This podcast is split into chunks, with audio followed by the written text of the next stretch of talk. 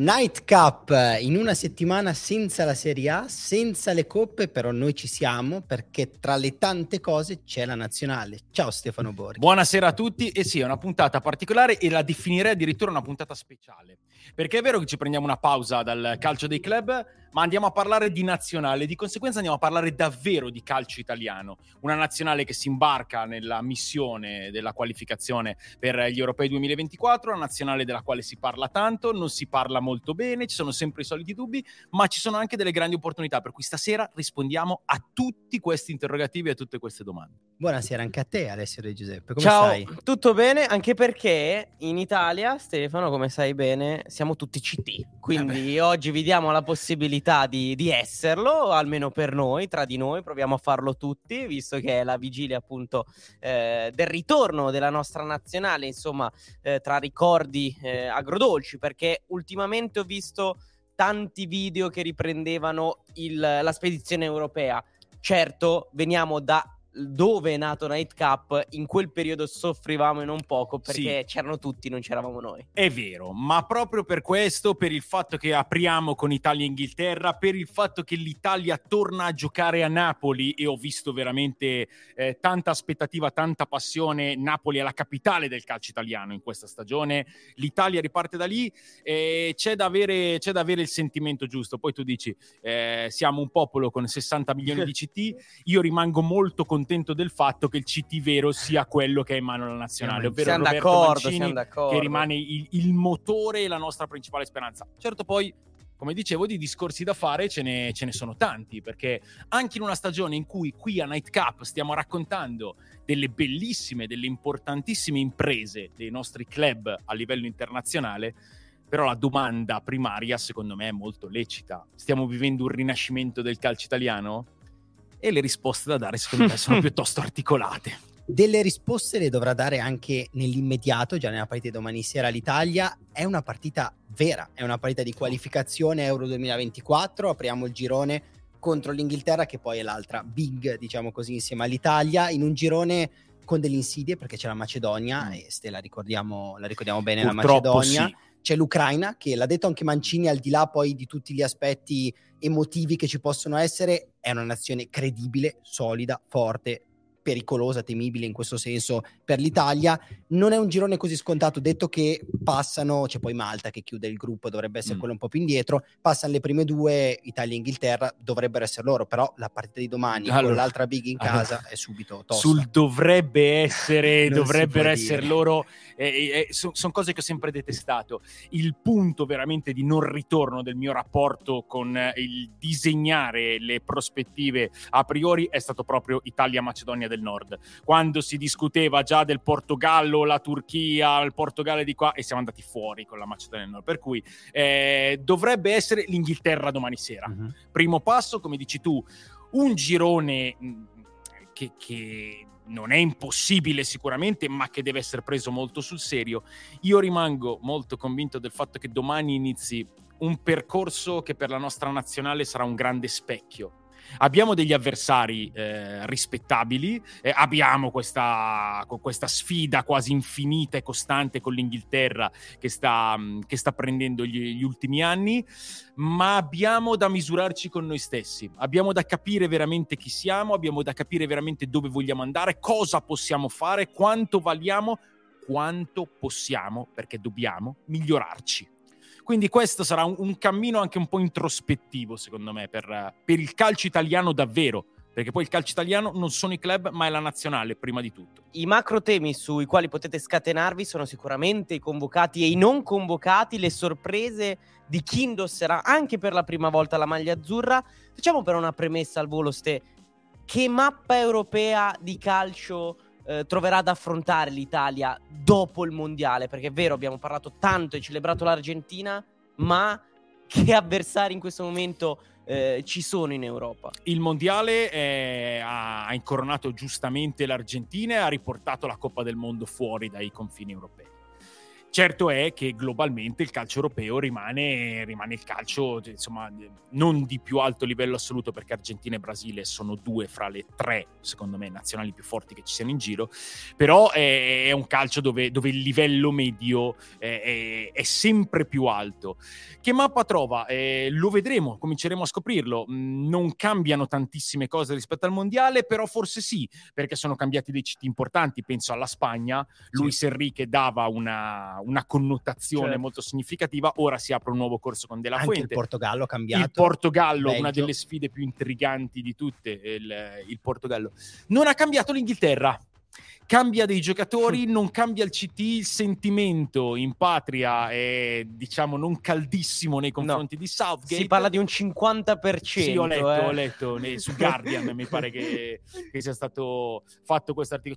50%. Guarda, vista, viste certe situazioni di Southgate è quasi un successo avere metà della eh. nazione dalla sua parte. Però poi sai, eh, il consenso te lo fanno i risultati prima ancora di quello che proponi. Perché se noi pensiamo al mondiale, l'Inghilterra va fuori con la Francia dopo aver fatto un buon mondiale, dopo aver fatto anche un ottimo scontro diretto, il rigore sbagliato. Rigori sbagliati. Ecco, certo. quindi, quindi, attenzione. Eh. Abbiamo detto della mappa del calcio europeo, queste convocazioni forse ci aiutano a tracciare la mappa della Serie A. Dette le indicazioni mm. che ha dato Mancini, cioè eh, soprattutto in alcuni reparti, poi arriviamo sull'attacco che è un po' il tema, il tema caldo, eh, ci sono delle carenze, si fa fatica a trovare delle risorse per questa nazionale direi anche in chat, qui secondo me ci possiamo scatenare, vedere chi ha portato Mancini e chi ha lasciato a casa, sì. perché ci sono dei nomi che secondo me sì. possono aprire un buon dibattito. Inizierei da chi è dentro, chi ha portato, e secondo me possiamo andare proprio per reparti. Certo. Già in porta è interessante, mm. perché comunque è un ciclo nel quale eh, Sirigu non sarà più il terzo portiere. Mm. E si aprono degli spazi, mancano Vicario e Provedelli indisponibili. Mm. Ha portato Falcone, mm è un segno del campionato che, che sta vedendo anche il CT e, e, direi mettendoci appunto anche oltre a Meret come vice Donnarumma proprio Provedele Vicario abbiamo dei portieri. Tra poco facciamo un giochino su questo. Eh? Sì, sì, sì, allora sì, questo è un dato da, da, piazzare lì. La scuola dei portieri italiani, che è storicamente la migliore, è tornata ad essere molto prolifica. Dopo un periodo invece magari non così, non, non, non così fertile. Allora, la scelta di Falcone. Eh, credo lo dovremo ribadire un po' per tutti i reparti. Io sono convintissimo che Mancini non faccia provocazioni. È un concetto che magari ritroviamo dopo mm-hmm. su, su Paffundi. Ecco. Non c'è nessuna provocazione, ci sono delle scelte ben precise. Vuole conoscere dei giocatori, vuole testarli, vuole premiarli. Se tu dici, eh, ecco, Vicario e Provedel sono indisponibili e, e, penso che soprattutto la stagione di Provedel, Vicario ha confermato di avere delle prospettive molto importanti, però poi sarà da vedere eh, in una porta eh, un, po', un po' più pesante. ha fatto già il salto che bravissimo, fare Vicario. Bravissimo, l'ha fatto quest'anno. Io però faccio un altro nome. Sì? Di un non titolare che secondo me è il migliore di tutti. Mattia Perin. Esattamente. Eh, bello. Esattamente Ti ho letto quello. nel pensiero. Perin per ma me... perché l'avevi già fatto? Ma eh, sì, ma sì mi, mi, pare che vedendo le partite, vedendo le prestazioni di Perin, a maggior ragione per uno che non gioca sempre, sia di un'affidabilità con pochi uguali. C'è Carnesecchi, c'è Meret sì. insieme a Donnarumma a completare il poker di portieri. Direi che sui portieri possiamo andare veloci, insomma grosse sorprese sì, tra gli indisponibili, esatto. eh, sì. considerando gli indisponibili, Vicario e Provedel non ce n'erano. Andando ai difensori è già, dietro, già qualcosa dietro secondo me ci sono dei, dei, degli ottimi spunti. I mm. due nomi che vi porto sono Buongiorno, sì. secondo me sintomo dell'ottima stagione. Prima convocazione, sì. E invece un ritorno tra i convocati, quello di Darmian e lì meritatissimo. meritato per quello che fa e per quello che fa in almeno due posizioni della difesa, ecco, braccetto al, di destra secondo me fascia. un dato non veniva convocato dal 2017. Sì, ne eh, parlavamo sì. domenica sera proprio con lui a Sunday Night Square. Eh, meritatissimo perché Darmian è, è affidabilità, come dicevi tu in più posizioni. Ecco, e se parliamo delle convocazioni difensive, dei nomi, arriviamo a quello che è uno dei dei punti di domanda, una delle incognite proprio strutturali di questa squadra. Mancini lo ha detto chiaramente, il gioco, il sistema, la, mm, l'atteggiamento tattico e strategico che lui pensa per la sua squadra è il 4-3-3. Perché è il suo calcio, perché è quello che ci ha fatto vincere l'europeo, perché è, è quello che vuole fare, è il modo in cui vuole giocare.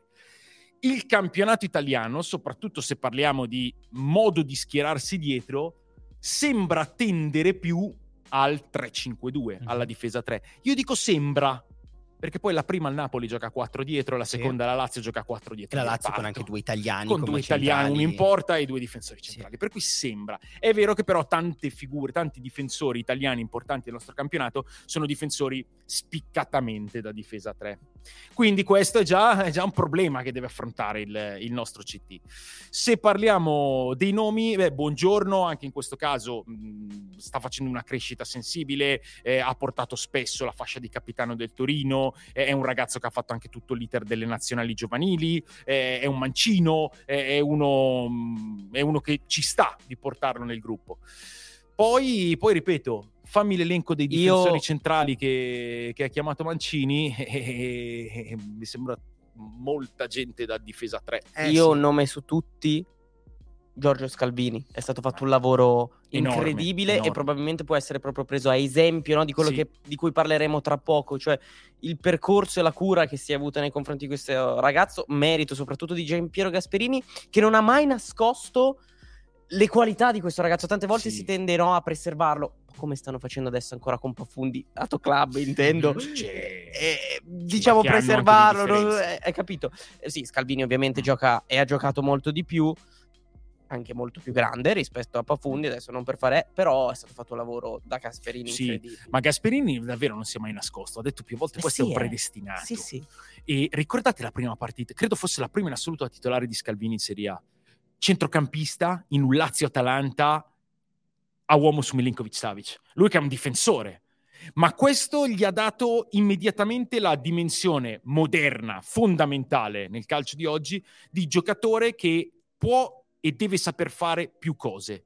Scalvini può giocare in mezzo al campo, Scalvini è un difensore centrale, in quella difesa a 3 con gli sganciamenti trova il suo habitat naturale. Scalvini potrà essere anche un difensore centrale a 4? Bella domanda e bella evoluzione da, da scoprire. Secondo me tutto è possibile con un giocatore che ha dimostrato di avere un'educazione calcistica tale da poter recepire e tradurre qualsiasi cosa. Questo potrebbe essere una, una bella sfida. È chiaro che in questo senso Gasperini e Mancini hanno idee un po', un po differenti, però ben venga eh, quello, il lavoro che è stato fatto su Scalvini e, e, e, quello che sta facendo vedere questo ragazzo. Luca, dalla nostra community, sì? restando sui difensori, restando sui difensori perché voi già anticipate centrocampisti attaccanti, il nome che, che avrebbero uh, convocato era quello era Casale. Insomma, Casale, ca- ecco, Casale è, un nome, è un nome meritevole di menzione perché sta facendo un grandissimo campionato. Oltretutto, Ste può essere un buon esempio di quella capacità di cambiare da 3 a 4 Bene. perché Casale l'ha fatto, ci ha messo del tempo, neanche tanto. Neanche tantissimo, e, però... andando in un, in un, reparto dogmatico eh sì, come quello di Sari, sì. però Casale esplode nella difesa 3 a uomo gasperiniana di Tudor, ma Casale si sviluppa in due prestiti con Dionisi, giocando a 4 e di reparto. Eh, e quindi aveva questo tipo di, di, di cose nel, nel, nel, proprio bagaglio. Poi Sarri è stato bravissimo a tirargliele fuori e lui è stato ancora più bravo. Insomma, all'inizio non giocava veramente mai Casale e come al solito eh sì. flop, acquisto sbagliato, momento giusto. È L'ha fatto dentro, anche, non se non sbaglio, Sarri in un momento in cui tra l'altro la Lazio non stava prendendo gol, cioè ha avuto sì, sì. la forza anche in un momento eh. in cui vinceva le partite senza subire gol di dire ok, è pronto, via Patrick dentro lui perché evidentemente sapeva che, che era giusto così per, per, Casale, per quello che esprimeva evidentemente in settimana. Ho citato solo Casale perché l'altro mi sono fatto la domanda, ma mm. lo mettiamo difensore? Ovviamente, ovviamente, faccio riferimento a Destiny Udogi, perché... Eh. Eh. È un esterno allora. a tutta fascia, eh, chiaramente nasce difensore, però anche lì il sì. discorso del modulo... Sì, però dobbiamo pensarlo difensore. Dobbiamo pensarlo esterno sinistro di difesa, perché soprattutto se mi metto nella concezione di Roberto Mancini, sa benissimo che più qualità riesci a mettere e meglio è.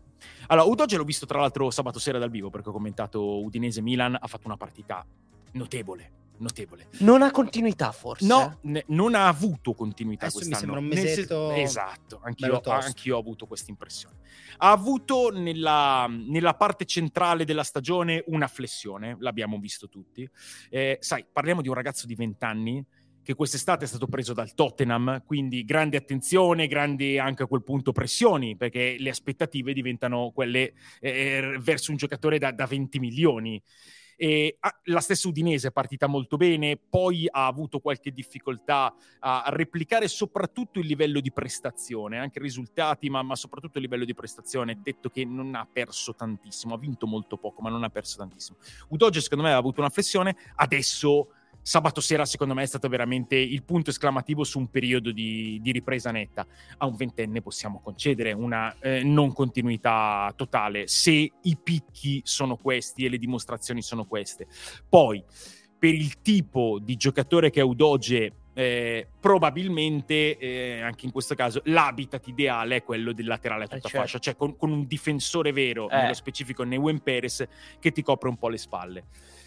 Però l'orizzonte di sviluppo, se noi vogliamo pensare a Udoge come un giocatore da prima fascia internazionale, e non è secondo me una cosa completamente fuori luogo perché ci sono dei mezzi significativi che dovranno essere accompagnati da un'ulteriore crescita, ecco, però lo sviluppo deve essere quello di uno che può andare a fare il terzino in una difesa 4. Eh, come fa Spinazzola. Come poi. fa Spinazzola, come, come, come fanno grandi interpreti del ruolo, perché poi quando ripeto, se noi immaginiamo per lui, gli auguriamo di cuore un'evoluzione da top club o da prima fascia, e allora non puoi pretendere di poter essere solo uno col, col difensore che, che, che, ti copre le spalle. Devi saper fare le cose, sapendo anche che se vai a giocare in un certo tipo di club, anche se fai il terzino, la qualità è la prima cosa che ti viene richiesta. Poi, anche se ogni tanto ti perdi l'uomo dietro, può non essere una tragedia, eh.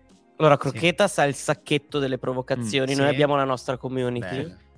Una provocazione di Giampaolo dice: La convocazione di Emerson al posto di Di Marco non va un po' in controtendenza con questo progetto giovane di Mancini? Allora, non bisogna, secondo me, prendere ogni singolo aspetto come una sentenza sui massimi sistemi probabilmente c'è anche una questione che in certe situazioni guardi la prospettiva, eh, forzi magari leggermente la mano, eh, provi a sviluppare delle idee coraggiose, su certe altre magari ti prendi un minimo di cautela in più chiamando un giocatore che conosci, che il gruppo conosce, che prova a interpretare, perché poi io non, non, non mi voglio sostituire al pensiero di Mancini, uno perché ho troppo rispetto per lui, due perché mh, parlerei un po' del nulla.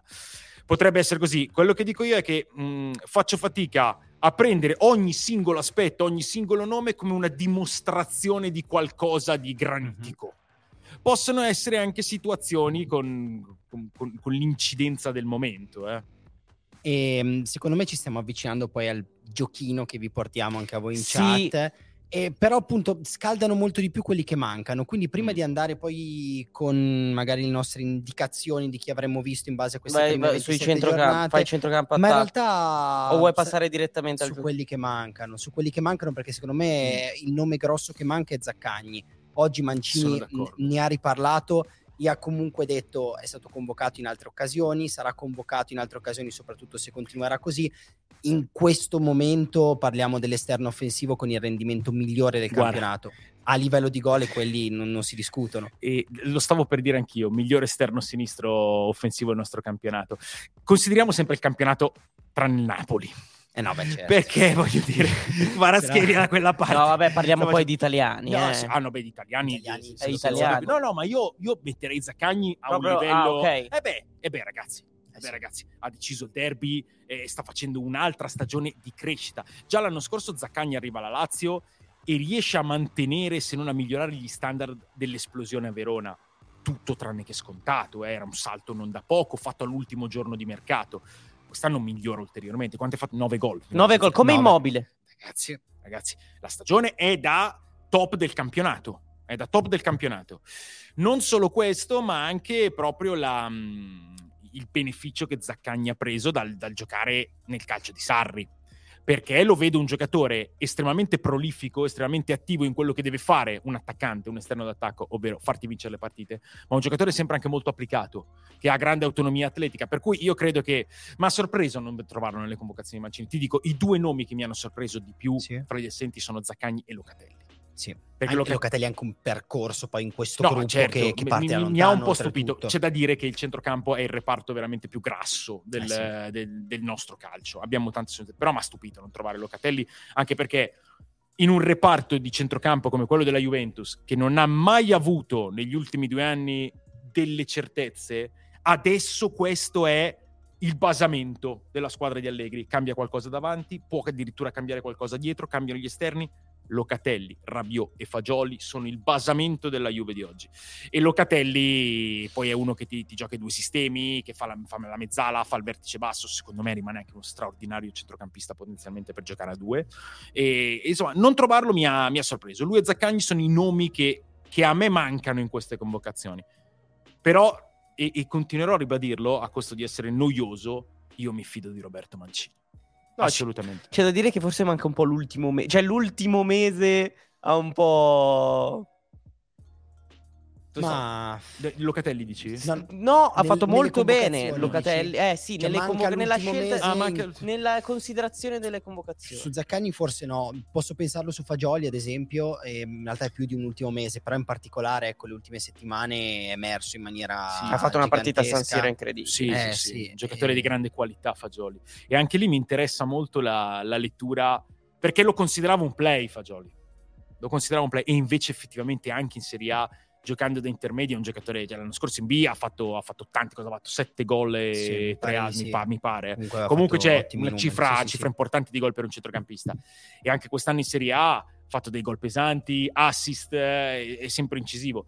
Per cui credo che, che sia uno con, con prospettive da, da nazionale. Locatelli non ha prospettive da nazionale, Locatelli è un nazionale. È da nazionale. Poi a completare la lista eh, di chi manca e di chi ha fatto bene, sai chi è il terzo eh, giocatore italiano più prolifico in Serie A? Il terzo giocatore italiano prolifico in Serie A. il terzo. Riccardo Orsolini. Eh, Orsol- Dopo Immobile e Eh, sì. Zaccagni, ci guardavo oggi. Er- er- Ors- Sette gol. eh. Sì, Orsolini ha avuto una grande impennata nel 2023, perché comunque credo che 7 gol, 5 li ha fatti nel 2023. se Eh, non da. Tiago Motta, da quando è arrivato Eh, Tiago Motta. Eh, ha, ha avuto sicuramente un'impennata. Orsolini però è un giocatore che da qualche anno attendiamo a questi livelli. Eh sì. E quindi in questo caso che un mese e mezzo, due mesi non bastino per poter prendere un posto in nazionale, secondo me non è una cosa da contestare. È sicuramente un, eh, un candidato, un elemento, però anche lì, se poi finiamo a giocare con le due punte, Orsolini do- dove lo metti? Non, è, non è semplicissimo. Eh, se si giochi con l'attacco a tre può essere il cambio di Berardi, però c'è anche Gnonto che andrebbe a, Eh sì. a prendere quella. È, è quella prezioso, posizione. cioè un giocatore Eh, che sicura- tiro ha delle caratteristiche comunque... Secondo me ha un, ha un grande talento. Secondo me, e in questi anni ha anche delle colpe nel non averlo tradotto in una Certo. continuità, in, Sì, cioè, sì. n- nel non essere riuscito a prendere uno standard allineato a questo talento. Adesso sicuramente sta facendo delle prestazioni importanti in una squadra che gioca bene, che fa dei bei risultati e nella quale lui spicca. E continui così e, secondo me le sue opportunità le avrà. Giochino? Allora, vai, se sei d'accordo anche tu, soprattutto se la Ci siamo capiti, eh. Sì, sì, sì, bastato uno sguardo. Eh, abbiamo pensato a una challenge che devo Mm. spiegare benissimo. Bravo, spiega- Spiegala spiegala, bene. bene, perché Appena Se no ci sbaglio, prendiamo gli insulti mi, mi potete bacchettare tutti e due. Allora, proviamo a mettere giù la top 11 degli italiani che giocano in Serie A in base a quanto abbiamo visto in queste 27 giornate. sì. Sono stato bravo? È Pulito? perfetto, perfetto. Ok. Cioè, non è eh, la nazionale della Serie A, non è, è la top 11 degli italiani del- dei, dei primi 27 due terzi turni. di campionato. non è nemmeno la squadra con 27 cui turni. giocheremo oggi, Esatto. No, no, sono la- degli va bene, va bene, indisponibili va bene. attuali, però bene, la top bene. 11 degli italiani in Sì. Serie A di queste prime 27 Sì. giornate. E non è neanche la nazionale in assoluto con cui affrontereste la finale del mondiale, per intenderci. Cioè, non dovete basarvi sul nome grosso, ma proprio sulle prestazioni, sul me- rendimento. Secondo me siamo stati chiari. L'hanno capito. L'hanno 11 degli italiani. Non vuoi vedere che non lo 27 capiscono? Perché tanto appena gli, c'è... gli stava dando tempo in chat a tutti di scrivere Esatto. a loro così Scusate, non non- non ho capito i tempi. Il modulo, quello che volete, quello che volete. Eh, 3, 4, 3, modulo 4, 3, come- 3, visto che ne abbiamo scegli tu. preparata una diversa tutti e tre. Come Eh, andate voi? Ne- io ho due versioni. Addirittura. Ah, Cioè, no. È un po' allargato, eh? Sì. un po' allargato. L'ha preparata molto No, bene. io ho una versione sola, ho fatto delle scelte e 4-3-3 sistema di gioco. Ok, anch'io mi allineo. Anch'io 4-3-3 per la prima versione, dai, facciamo così. Va bene. Portiere, E- io ho messo Vicario. Vicario, Adesso Io- è fuori per questo infortunio al costato, però dai, Vicario, il Vicario. numero di parate per conferma rispetto all'anno scorso. Io ho messo Provedel per Ci quel sta. gradino lì, Ci sta. va- il salto in una porta più grande. L- ci sta. le emozioni calcisticamente che ha trasmesso Vicario in questa parte Mm. di- fin qui è... sono Poi ha fatto- ha fatto- delle parate Ecco, secondo me ha fatto anche non la parata, la tripla parata del campionato. con la Roma. Quella con la Roma è, è una cosa incredibile. Però è giusto citare Provedel, giusto citare Meret, perché poi Certo, c'è anche Meret. Meret. È, è da ripetere ogni volta. Meret quest'estate era a un centimetro dall'andare allo Spezia.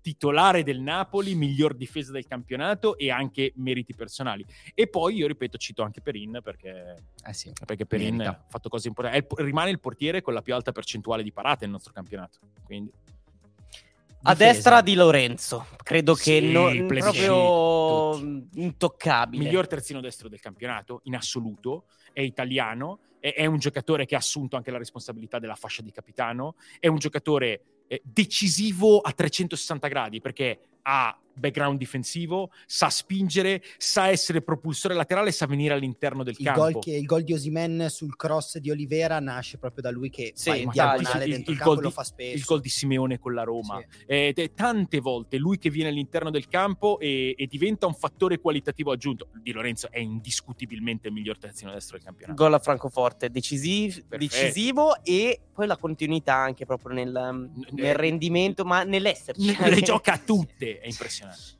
Poi Centrali. Io Eh, giocando a sì, 4 quattro ho messo entrambi, quindi- Scalvini e Romagnoli. Mm. Sono andato Io invece ho scelto, gi- giocando proprio giocando a 4, la coppia centrale della Lazio. per esempio Perché sì, sì, sì, a livello di, di- di interpretazione del reparto, della linea Casale e Romagnoli, impeccabili. Avessi scelto di giocare a 3, avrei preso tre giocatori diversi, Sì, nessuno di sì, loro sì, due. sì. Ho scelto di giocare a 4, per me la coppia centrale della Lazio merita assolutamente la in menzione. blocco. Deju, hai una faccia. Mm, per rendimento, Mm. uno che mi ha stupito e a che appunto prima citavate la storia di Meret, Acerbi. Sì, sì, sì, eh, ha giocato tanto, ha giocato Per tanto. continuità, per... eh, Però se avessi dovuto prendere un difensore italiano nell'Inter aver preso Bastoni. nelle prime 27 giornate? Sì, sì, sì. Forse Acerbi per l'interpretazione anche del ruolo e di, di- di questo tipo di sistema. Acerbi è un, un- un libero. Sì. Poi gioca anche. Stavo dicendo braccetto, ma non lo voglio più dire. Mi piacerebbe tanto sdoganare il termine Il terzo. terzino. Ah, terzino, terzino perché è il, è il termine più giusto, è il termine originale, però si rischia di fare confusione. Terzo di sinistra. Però Acerbi è un libero vecchio stampo. Domenica l'Inter perde contro la Juventus. Tante polemiche. Sviluppo della partita, dove la Juventus ha avuto sempre la supremazia sulla tre quarti dell'Inter. Alle spalle di un centrocampo, quello dell'Inter, che non ama molto correre all'indietro. Brozovic non corre più tanto all'indietro. Mm, Cialanoglu mm, non corre tanto all'indietro. Parella corre un po' meno rispetto prima all'indietro.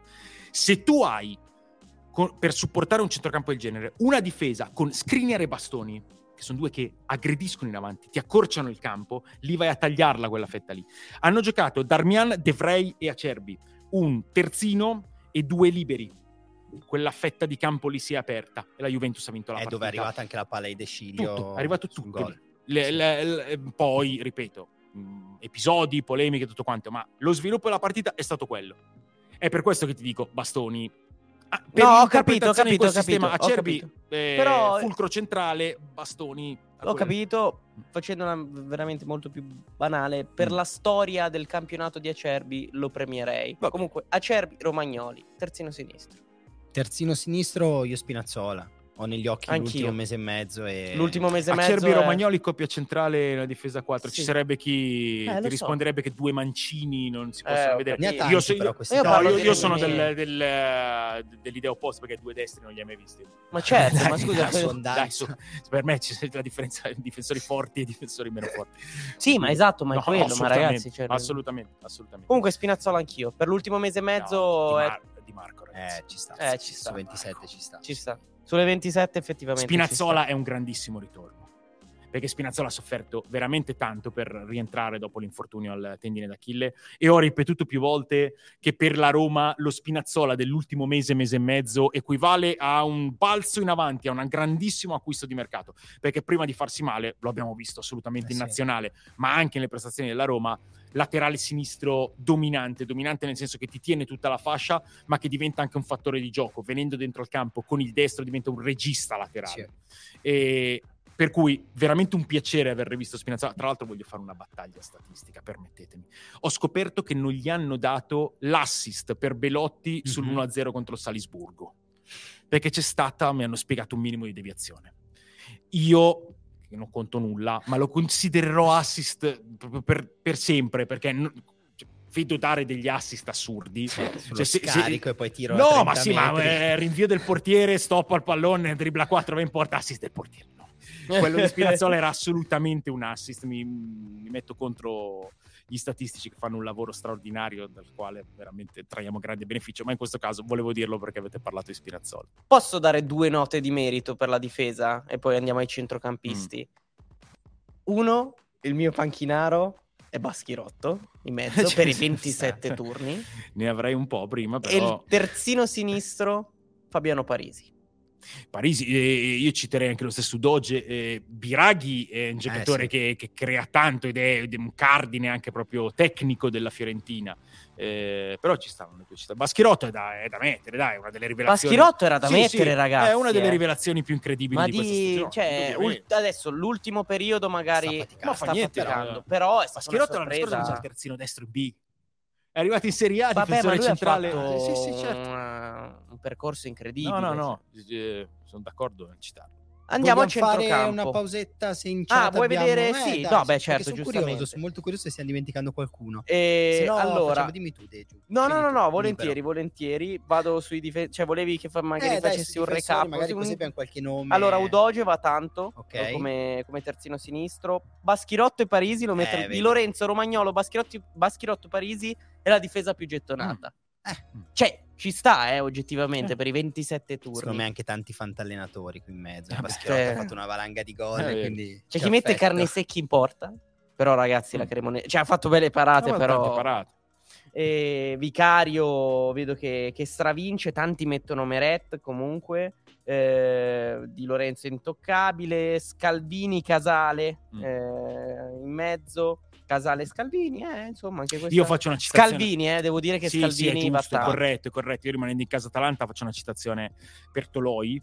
Stagione difficile perché ha avuto tanti problemi fisici, però quando Toloi sta bene, quando Toloi gioca è un caudiglio, come dicono eh, nel, nel mondo ispanofono, come ce ne sono pochi. eh.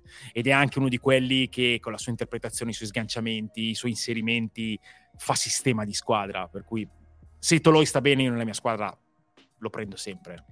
Allora, stiamo facendo la top 11 dei giocatori italiani che giocano in Serie A fino alla giornata numero 27 per rendimento. Sì, al di sì. là di, di se siano disponibili o indisponibili adesso, per rendimento. Andiamo a centrocampo. Centrocampo. E vabbè, li dico in fila io ho Frattesi, Fagioli, Barella.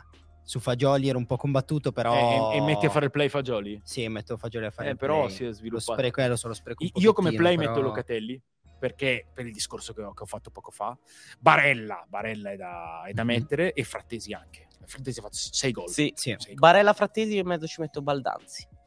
A fare il play. a fare il play, sei visionario. Visionario, Gli hai sì. anticipato magari il futuro di qualche anno, Mm. sì, non sì, lo sappiamo. Se devo prendere tre di centrocampo li metto così, poi gestiamoli. Mm. Comunque Bal- Barella, Frattesi e Baldanzi. Grande escluso. Per rendimento. Grande escluso. Tonali. Ah beh, certo. Ah beh, certo, ragazzi, se escluso siamo ai Tonali. 27 Eh. turni, sì. Eh, eh, sì, ci sta. Cioè, ehm, non lo metto al posto dei, dei tre che ho messo. Sì. Dicono Ricci? Samuele Ricci. Ricci, Ricci anche lui ha avuto un po' di Ricci. problemi fisici, ma Ricci prende un merito ulteriore. Ricci ha un prodotto classico dell'Empoli, splendido play davanti alla difesa. Va da Juric che gioca a due e gioca un calcio completamente diverso. E Ricci lo assume questo calcio. Per me è veramente un giocatore bello, Ricci. Oltretutto, ultimamente ha aumentato e di tanto il supporto offensivo. eh, anche domenica contro il Napoli nella parte centrale del primo tempo, in cui il Torino perdeva 1-0 e, secondo me meritava il pareggio, poi il Napoli un'altra categoria e, e ti fa fuori. Ricci ha fatto un paio di conclusioni, una parata da Meret, su cui è arrivato poi il palo di Sanabria, se non Sì. sbaglio, e un'altra che è finita forse fuori di poco. E, e questo aumento della partecipazione offensiva è una, è una chiave importante per lo sviluppo di un centrocampista puro che ti giocava vertice. ba- Quanti gol ha fatto in Serie A, Ricci? Due? Eh, Tre? Due o tre, ho. secondo me. Sì, Due o sì. tre, secondo me. Se questo adesso arriva a essere un giocatore che, che tira un paio di volte a partita, vuol dire che magari fra un paio d'anni i, gol sono 6 o 7 a campionato. E un giocatore del genere che ti fa 5, 6, 7 gol a campionato è un giocatore da leccarsi i baffi, eh. Allora, eh, diciamo che tra i centrocampisti altri nomi non ne stanno uscendo. Dicono Fazzini sta facendo una bella stagione, Mandragora nell'ultimo mese è ottimo. Te lo faccio io un altro nome che merita la sottolineatura per il livello della sua stagione. Cataldi. Sì, l'hanno detto. l'han Cataldi detto. merita la sottolineatura per il livello della sua stagione, così come per l'importanza che ha nella sua squadra, e l'abbiamo visto nell'unica partita in stagione che non ha giocato, Cristante nella Roma. Spesso bistrattato, Sì. spesso contestato. Hai tolto Cristante dalla Roma una volta sola in questa stagione. La Roma ha preso quattro gol in casa dal Sassuolo e non teneva il campo nel primo tempo. Candelà girando nel derby, nello spogliatoio prima, prima del derby, ha detto: Questo è uno che non toglierei mai. Eh, Eh, sì. lo, lo- Sì, dice sì, il campo e se guardi il campo lo Sono capisci. tantissimi, ma voglio metterci anche Pessina. Perché Pessina, comunque dopo l'Europeo seconda aveva parte, vissuto un- una stagione un po' di down, adesso al Monza fa la tre quarti, fa la regia davanti a difesa. Allora, siccome tutto. mi citi il Monza, che è la squadra credo più italiana della Serie No, A, lo stavo, ce l'ho io, ce l'ho io. via. No, ma è un attaccante. È un attaccante palladino, Vabbè, debutta contro la. Juventus e lo mette laterale Ma con la fascia piedi invertito. Ma è Eh. un nome stupendo. Cioè, È un nome sarei stupendo, andato proprio è un nome veramente meritato. 4 Patrick- gol e 4 Patrick Ciurria, stagione clamorosa. Clamoroso. Posso fare proprio un, un- Chiedo perdono e scusa a un giocatore, un nostro amico che lo adoriamo, che sta facendo una stagione incredibile in difesa. Tommaso Augello. Sta facendo una stagione in una stagione complicatissima. in una stagione complicatissima. eh, No, beh, ha- certo, con tutte le premesse del cioè, direi caso. è No, e giocatore- rispetto agli ultimi anni, Sì, che- me di cui si Augello parlava anche quest'estate, si parlava di una possibile Serie B. è un Comunque, giocatore pieno da Serie A, direi. e Sì, ormai sì, sono Hai sì, capito? Sì, sì, Pienamente sì, da Serie A. l'avevano, è- l'avevano citato è fuori, da- è fuori dubbio. Anche e l'an- quindi- l'anno scorso è stato importante. Lui fa l'assist per il gol di Sabiri nel derby. Sì. Quando era stato messo in discussione perché prima era titolare, poi eh, arriva Giampaolo che, che riabilita un po' Murru. eh, mentre secondo me Augello è, è- è più titolare rispetto a Murru, senza, senza dubbio. Ci propongono un giochino. Ok, Siccome stiamo un po' impazzendo tra Barella, Tonali, Frattesi, Mm. Baldanzi, ci fai la top 3 dei tuoi centrocampisti italiani? Cioè i centrocampisti italiani in assoluto No, questi che giocano in Serie A. che giocano in Serie A, eh, te l'ho detto, Locatelli, Barella e Frattesi. vedi. Questi. Sì, No, secondo- anche in ordine? ah no, eh, ma per il In rendimento di queste stagioni. Sì. queste stagioni. Beh, ehm, che Frattesi si sia ulteriormente migliorato, secondo me è molto Frattesi, significativo. sì, sì. Però il giocatore, secondo me, di, tra questi tre che ho messo nella mia top 11, eh, di più alto status internazionale è Barella. Sì, vabbè, no, certo. Sì. Poi dicono Rovella, Rovella ha un percorso Rovella mi graduale, piace tantissimo. è aumentato progressivamente, c'è da dire che reggere l'urto Uh, di uscire dalla Juventus, No. andare al Monza e giocare con quella continuità, quella Rovella. Rovella è eh, un centrocampista protagonista ed è un giocatore spesso perché il pallone lo vuole, il pallone lo usa bene e ha personalità. A me è un giocatore che piace molto Rovella. Abbiamo chiuso i centrocampisti? Attacco, Sicuro? Aspetta che sì. guardo un VAR un attimo al volo se c'è qualche nome diverso. 5 secondi, dai giù. No, non mi piacciono quelli che avete scritto, ragazzi. No, no, no, no, va bene, attacco, vai. Siamo, siamo convinti. Attacco a 3 per tutti per il modulo Mm, che abbiamo ok. scelto. Eh, io vado ancora con immobile punta. Per forza di cose. Non ci È sono- Nove l'italiano gol, più ragazzi. prolifico, 9 gol eh, Indiscutibile. e, e ha, eh, ha giocato quante partite immobile? Ne ha saltate secondo me 9. Eh, può essere. Eh, sì. La media è la più bassa della sua esperienza alla Lazio. Sì. Però, però trovatemi una punta Eh italiana. no, il fatto è quello, è la mancanza di alternative. Poi ci torneremo questa sera sul tema. C'era qualcuno da cui ci aspettavamo di più, eh? Gli attaccanti italiani. No, eh, la- il discorso è... Pinamonti. Ah, Ah, beh, sì, certo. sì, la voglia. scorsa. Mm. Sì. E tra l'altro questo è un tema di cui magari parleremo più tardi, Sì, cioè su, Sì, anche perché sugli- stiamo perdendo un po' di tempo. Poi abbiamo una parte investimenti veramente- fatti per i giocatori italiani. eh, Vabbè, io in fascia metto Orsolini da una parte e Zaccagni dall'altra. confermo. Io metto Berardi. Berardi. Quando c'è stato Berardi è stato clamorosamente decisivo. E quindi avevo pensato a Ciurria da metterli. Eh, eh, ci- eh, dove- però per me Berardi, Immobile e Zaccagni indiscutibile. Due note. Vai. Una per il girone d'andata, uno per il girone di Mm. ritorno. Girone d'andata Gabriel Strefezza, perché Sì, si può considerare italiano, è convocabile. Ok, è convocabile. Allora sì. E girone di ritorno Manolo Gabbiadini. Manolo Gabbiadini sì, poi eh, a livello assoluto ehm, se sta bene Chiesa è, è duro da No, eh, Sì, però non Però rientra no, no, in- nostri criteri, eh, no, cioè certo, più o meno. Certamente, stiamo parlando del rendimento in campionato. Allora, abbiamo giocato. Adesso non dico che diventiamo seri perché poi No, diventiamo, no, invece sì, diventiamo, il no, giusto, dai, diventiamo giusto, molto seri, nel senso che giusto. ci occupiamo di una questione veramente grossa. Perché mh, allora abbiamo sotto gli occhi quello che le nostre squadre stanno facendo in Europa. Tre squadre nei quarti di Champions, sicuramente una in semifinale, visto che c'è il derby. In Europa League, Juve e Roma come mh, credibili squadre per poter arrivare fino in fondo. La Ci Fiorentina crediamo alla finale italiana. la, fina- la- Ci la. Fiorentina che si sta giocando alla grande le sue carte in conference, però poi insieme a questi grandi risultati eh, c'è una fatica nel che abbiamo poi adesso ci abbiamo giocato, però la fatica a trovare, trovare la punta, a trovare diversi elementi. Eh, è una nazionale che eh, ha dei problemi, Ste, Ale, tutti voi in chat. È, è- è un calcio È italiano. il calcio che ha italiano problemi. che ha dei problemi. Guarda quanto poco si è stati sugli attaccanti.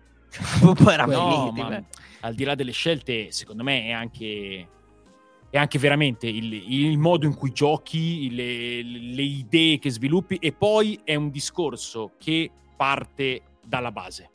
Cioè a me è impressionato davvero perché è una cosa che credo tantissimo, ma che Mancini, e infatti siamo partiti qui e e adesso ne parleremo con? Andrea Stramaccioni perché Vai. Perché sì, Mancini adesso- ha aperto eh, la porta proprio su Sì, tema, sì, poi- ma il tema, il punto di partenza è esattamente quello. E il fatto che non si vedano più i ragazzi giocare per strada, come per strada, cioè intendendo con strada, eh, i i campi, eh, i prati, i parchi, gli oratori, ma questo è veramente il punto di partenza. Partiamo da Mancini e poi Stramaccioni. Io penso questo, che dove vengono fuori ancora i giocatori che sono fenomenali, poi sono in Argentina, in Brasile, in Uruguay, dove i ragazzini giocano ancora per strada per andare a allenarsi nella propria squadra. In Italia questo non accade più. Cioè in Italia per strada non gioca più nessuno. Noi giocavamo per strada 3 o 4 ore e poi andavamo a allenarci e questo accadeva tutti i giorni. Adesso questo, cioè, a casa mia per dire, io vedo pochissimo queste cose e quindi questo è già un problema.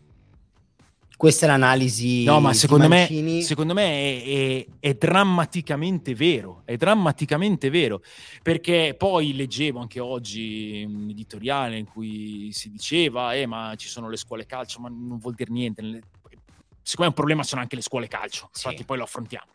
Ma la nascita della tecnica, della malizia, del, del senso calcistico sta nel- in quello che abbiamo sempre fatto tutti, chi con risultati poi ottimi, chi con risultati pessimi, però il, il fatto di passare le tue giornate a giocare a calcio, eh, per strada, nel parchetto, all'oratorio e poi anche io ho la, ho la mia esperienza personale, poi ad- adesso sentiamo eh, Andrea Stramaccioni che, che abbiamo deciso di coinvolgere su questo discorso tutto tondo, ma io vengo da un quartiere di, di Pavia, eh, il quartiere Vallone, molto popoloso, e, e l'epicentro di tutto il quartiere era l'oratorio, dove qualsiasi ragazzo dai 5 ai 25 anni aveva il suo punto di riferimento e poi la, la squadra ufficiale di quartiere. Noi giocavamo tutto il giorno all'oratorio e poi andavamo a fare allenamento ne- nella squadra. Per cui avevi una, mh, eh, un avviamento anche al calcio vero, perché facevi il campionato, facevi allenamento, e poi per tutto il resto del tempo dai 5 ai 25 anni, quindi anche con età diverse, si giocava, si giocava, si giocava tutto il giorno. Ed erano straordinari centri di aggregazione e anche di, di sviluppo, poi anche solo della passione vera per il calcio. Però era lì che nasceva tutto, eh. era lì che nasceva tutto. Oggi, quando purtroppo sempre più raramente mi capita di passare in zona, non c'è Nessuno. Un bambino. È vero. Uno. Io ci giocavo, eh. Sì, sì, sì, facevo dalla penso- mattina alla sera. tutti, E- e- a Pavia, anche a Roma, Ecco, Stramaccioni, e- Liverani, un Vai, vai. un sacco di gente. Purtroppo la realtà, e questo è un dato di fatto, eh, dell'attività ludica pomeridiana, extrascolastica di un bambino medio è, cambiata. Senza, senza, andare troppo lontano, io sono un classe 76 e diciamo in tutto ciò che era fuori il tempo scolastico si giocava continuamente a pallone. Eh, personalmente io frequentavo l'oratorio, la mia, prima, la mia prima squadretta di calcio è quella dell'oratorio più undicesimo, io frequentavo continuamente l'oratorio Don Orione e con me ti do per certo tutta la mia generazione romana, i 76, ad esempio Fabio Liverani era, era, insieme con me, eravamo nello stesso oratorio, ma anche Francesco Totti era a Porta Metroni, a poche, a poche centinaia di metri da dove, da dove, ero. Io, sempre a San Giovanni, ma anche Alessandro Nesta, Di Vaio, tutta, tutta la generazione dei 76 eh, diciamo, vive la strada come momento di divertimento extrascolastico e giochi dalla mattina alla sera, giochi, tocchi il pallone, quella è, quella è tecnica di base, quello è, è, è, casistica che ormai non c'è più, la casistica pura, la casistica rude, la casistica selvaggia che poi ti resta nel tuo imprinting del DNA. Non è caso che tutti i più grandi calciatori del mondo abbiano iniziato a giocare per strada con un pallone magari rovinato. Stramaccioni parla di tanti anni fa, ma se penso ma anche a me ed Egiu, io, io ci giocavo, eh, cioè, voglio dire. Non è che giocavamo io e lui, giocavamo allora, con 20-30 e, ragazzi. Allora, e, e allora, c'era già la PlayStation però quando perfetto, eravamo bambini. Perfetto, eh, però... avevi eh, l'Xbox, oggi, eh, oggi, oggi invece è zero. E allora può darsi che non sia un caso che in questo gap di 10 o 15 anni, 10, di, di, quanto stiamo parlando, voi parlate che giocavate in mezza strada 15 anni fa, 15 no, anni fa, 12 meno. anni fa, 10, 10 anni beh, fa. Perfetto. Sì, io 15. Da, va, vabbè, 12. Va bene, sì. facciamo anche Guarda, 10, 10 anni, 10, eh, veramente eh, sì. c'è stata un'evoluzione ah. in 10 anni, ragazzi. Perfetto. Cosa anche su- tecnologica. Cosa è successo alla nostra nazionale negli ultimi 10 anni? Non siamo andati due volte al mondiale. Non siamo andati due volte al mondiale. Sì, però eh, i ragazzi che giocavano, eh, so. cioè nel senso, eh, so, eh, quelli so. che non sono però, andati al mondiale ci cioè, giocavano ci a calcio. Del sì, tempo sì, sì, ma è un discorso, è un discorso secondo me, secondo me un, po', un po' a cascata e, va anche proprio sulla figura del, del, del, numero 9. Comunque, senza voler fare poi troppi discorsi sociologici su cosa fanno oggi i bambini, su, su anche come. Eh, Però è un tema che hanno toccato loro. No, no, eh, no, ma, no, no ma, dico senza volerne fare troppi perché poi è, è per altri.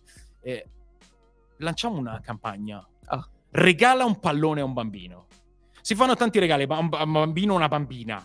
Eh, si fanno tanti regali. Invece di regalargli un videogioco, la prossima occasione, regalagli un pallone.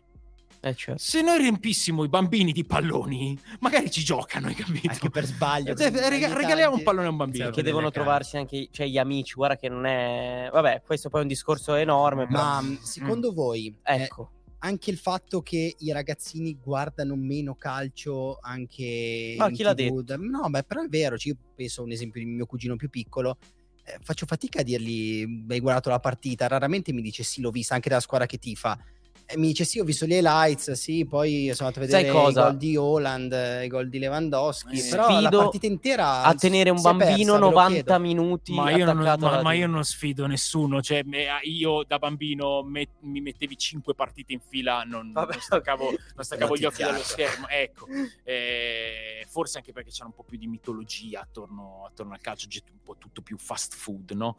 Non lo so, ma questo è, andiamo veramente oltre, stiamo parlando del, del calcio giocato. E quindi secondo me il concetto di base è questo. Manca proprio quella che eh, Andrea eh, definiva l'attività ludica, puramente ludica, il giocare. Dopodiché, se arriviamo a non andare due volte al mondiale, ad avere una penuria in certi ruoli, secondo me arriva anche il fuoco del discorso su come si fa l'attività calcistica di base in Italia. E noi abbiamo individuato tre aree sulle quali mm-hmm. discutere con, con Andrea Stramaccioni, ovvero la metodologia nei settori giovanili, l'idea delle squadre B, sì. che è stata seguita solo dalla Juventus. Sì, sembrava una, qualcosa di rivoluzionario nel momento no, in cui l'unica arrivava. L'unica squadra che l'ha seguita quest'anno, quest'anno eh, Allegri ancora l'altra sera ci dice che, che, che, mette dentro i giocatori della, della next Serie gen eh, quindi l'idea della squadra B era così da trascurare e poi anche eh, il, il, tema secondo me altro tema primario quello degli istruttori eh. nelle scuole calcio. Sì allevare i giovani talenti. Vogliamo Ma- Sentiamo, sentiamo strano. Avevi la mano Educarli su- alzata, Deju? Avevi... Perché no? Io in realtà non so se vuoi una provocazione, non so se vuoi farla prima o dopo, se puoi ave- riceverla Mm. prima o dopo gli audio di Stramaccioni, che vedo anche che un po' l'hanno sollevata anche un Mm. po' in chat, ma l'avrei avuta comunque. Cioè, in Inghilterra e in Francia, negli No. ultimi dieci anni, l'hanno avuto comunque il telefono, l'hanno avuto comunque Esatto. i videogiochi. E questo- non giocano qua- per strada? Chiedo io. Sì, eh, giocano, giocano tanto, ma qua arriviamo al punto finale del nostro ragio- del ragionamento. Cioè, cosa cambia però da un Eh, bambino ca- italiano a un ca- bambino cambia, inglese? Cambia, cambia la, mm, il concetto dello sport all'interno del sistema scolastico. E questo è il punto conclusivo. Lo teniamo arriviamo- lì? Sì, Facciamo- ci arriviamo per gradi. Adesso parliamo dei, dei settori giovanili, ma, ma- ma è, è- è un altro punto assolutamente Focale, centrale. certo. Assolutamente, Una assolutamente. stretta sulle figure di quelli che sono gli istruttori tecnici, gli allenatori. la metodologia del- dei settori giovanili italiani, perché secondo me ci sono tante cose da dire.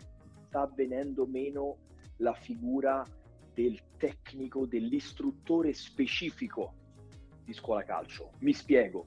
Alle volte vengono dati gruppi in fasi sensibili, come possono essere dagli 8 ai 10 anni, dai 10 ai 12, dai 12 ai 14, cioè giocatori in evoluzione, a istruttori che probabilmente eh, hanno ambizioni diverse, hanno obiettivi diversi, cioè fanno i giovani perché vogliono fare i grandi e quindi li allenano come grandi e quindi vanno a trascurare degli elementi base che sono fondamentali in quella fascia d'età e che non rifarai più dopo. È come se tu mettessi un professore universitario o comunque un, un maestro di liceo a- a- all'asilo. No, all'asilo si insegnano le basi, si insegna l'alfabeto e quindi viene, io vedo che viene a mancare quella figura del- dell'istruttore specifico.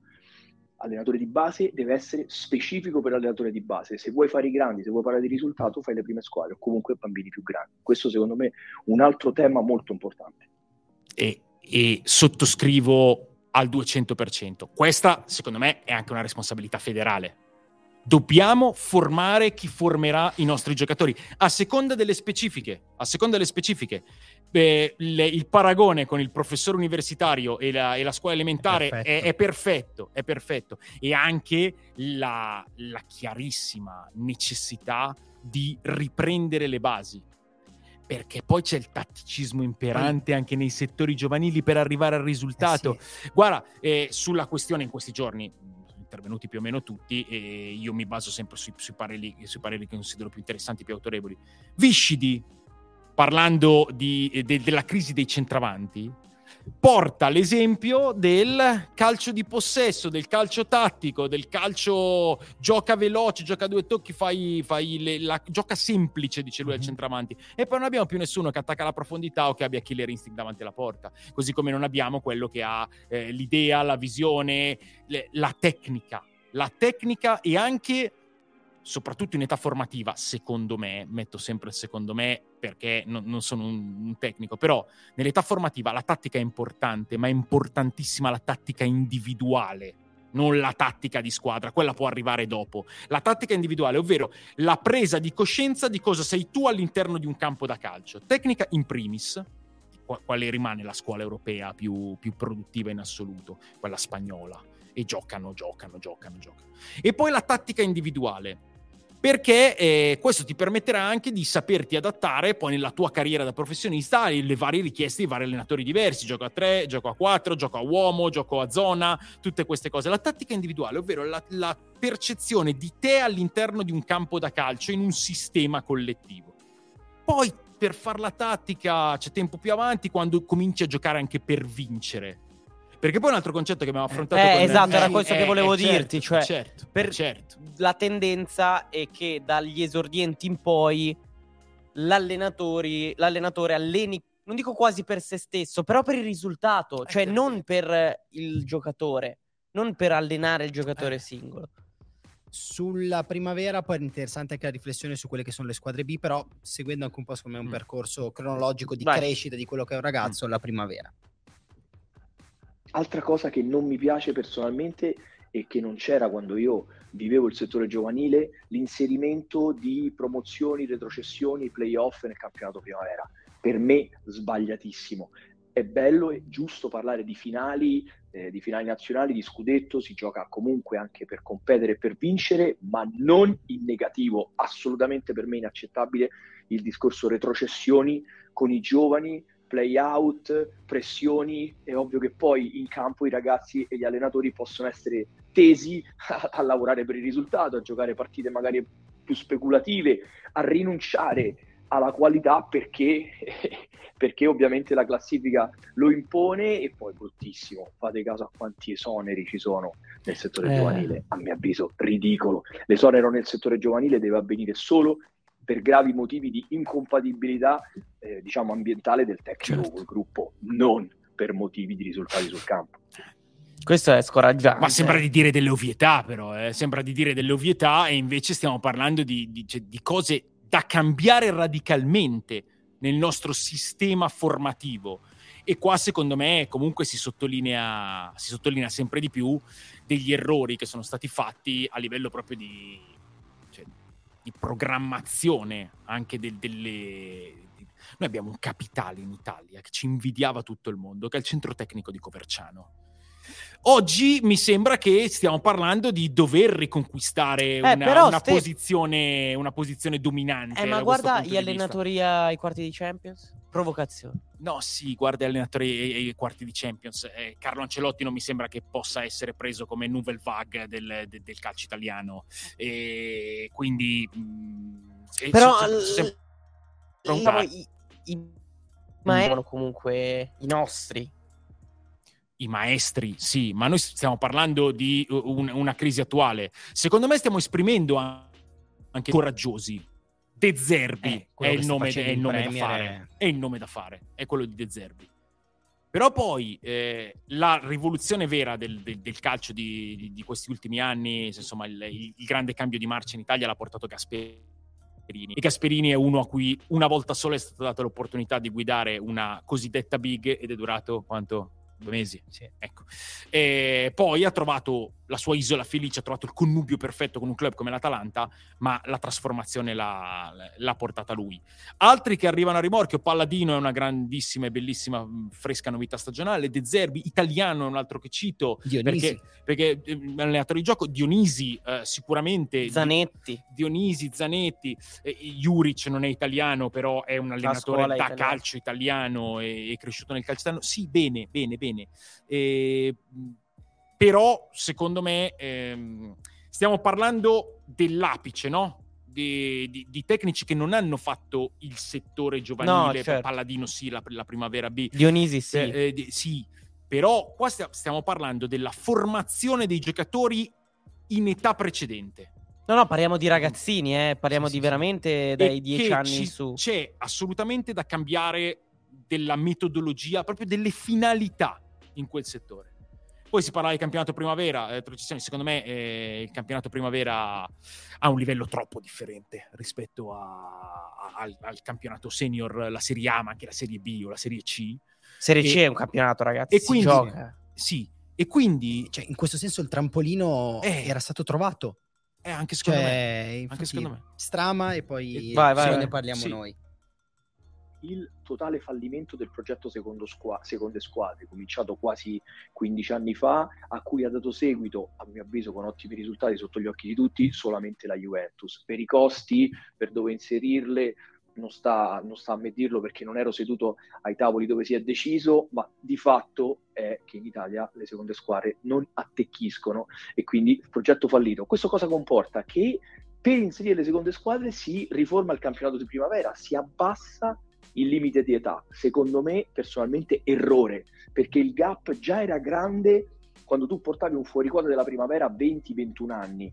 Adesso a 19 è ancora più difficile che un giocatore protagonista nel campionato primavera possa essere un giocatore importante per la prima squadra, soprattutto, soprattutto in top club, perché il, il gap è, è un canyon, è un canyon. Secondo me allora, abbiamo un buon esempio. esempio. Lo stavo per citare mm, adesso. È Pafundi nell'Udinese. Marino l'ha proprio sì. detto anche di recente. È inutile portarlo in primavera, è, tanto vale tenerlo in prima squadra, magari mm. fargli vedere poco il campo, ma mm. fargli vivere la quotidianità. E poi, e poi lanciarlo al momento giusto. Adesso ne parliamo di Pafundi. Allora, eh, è un canyon effettivamente.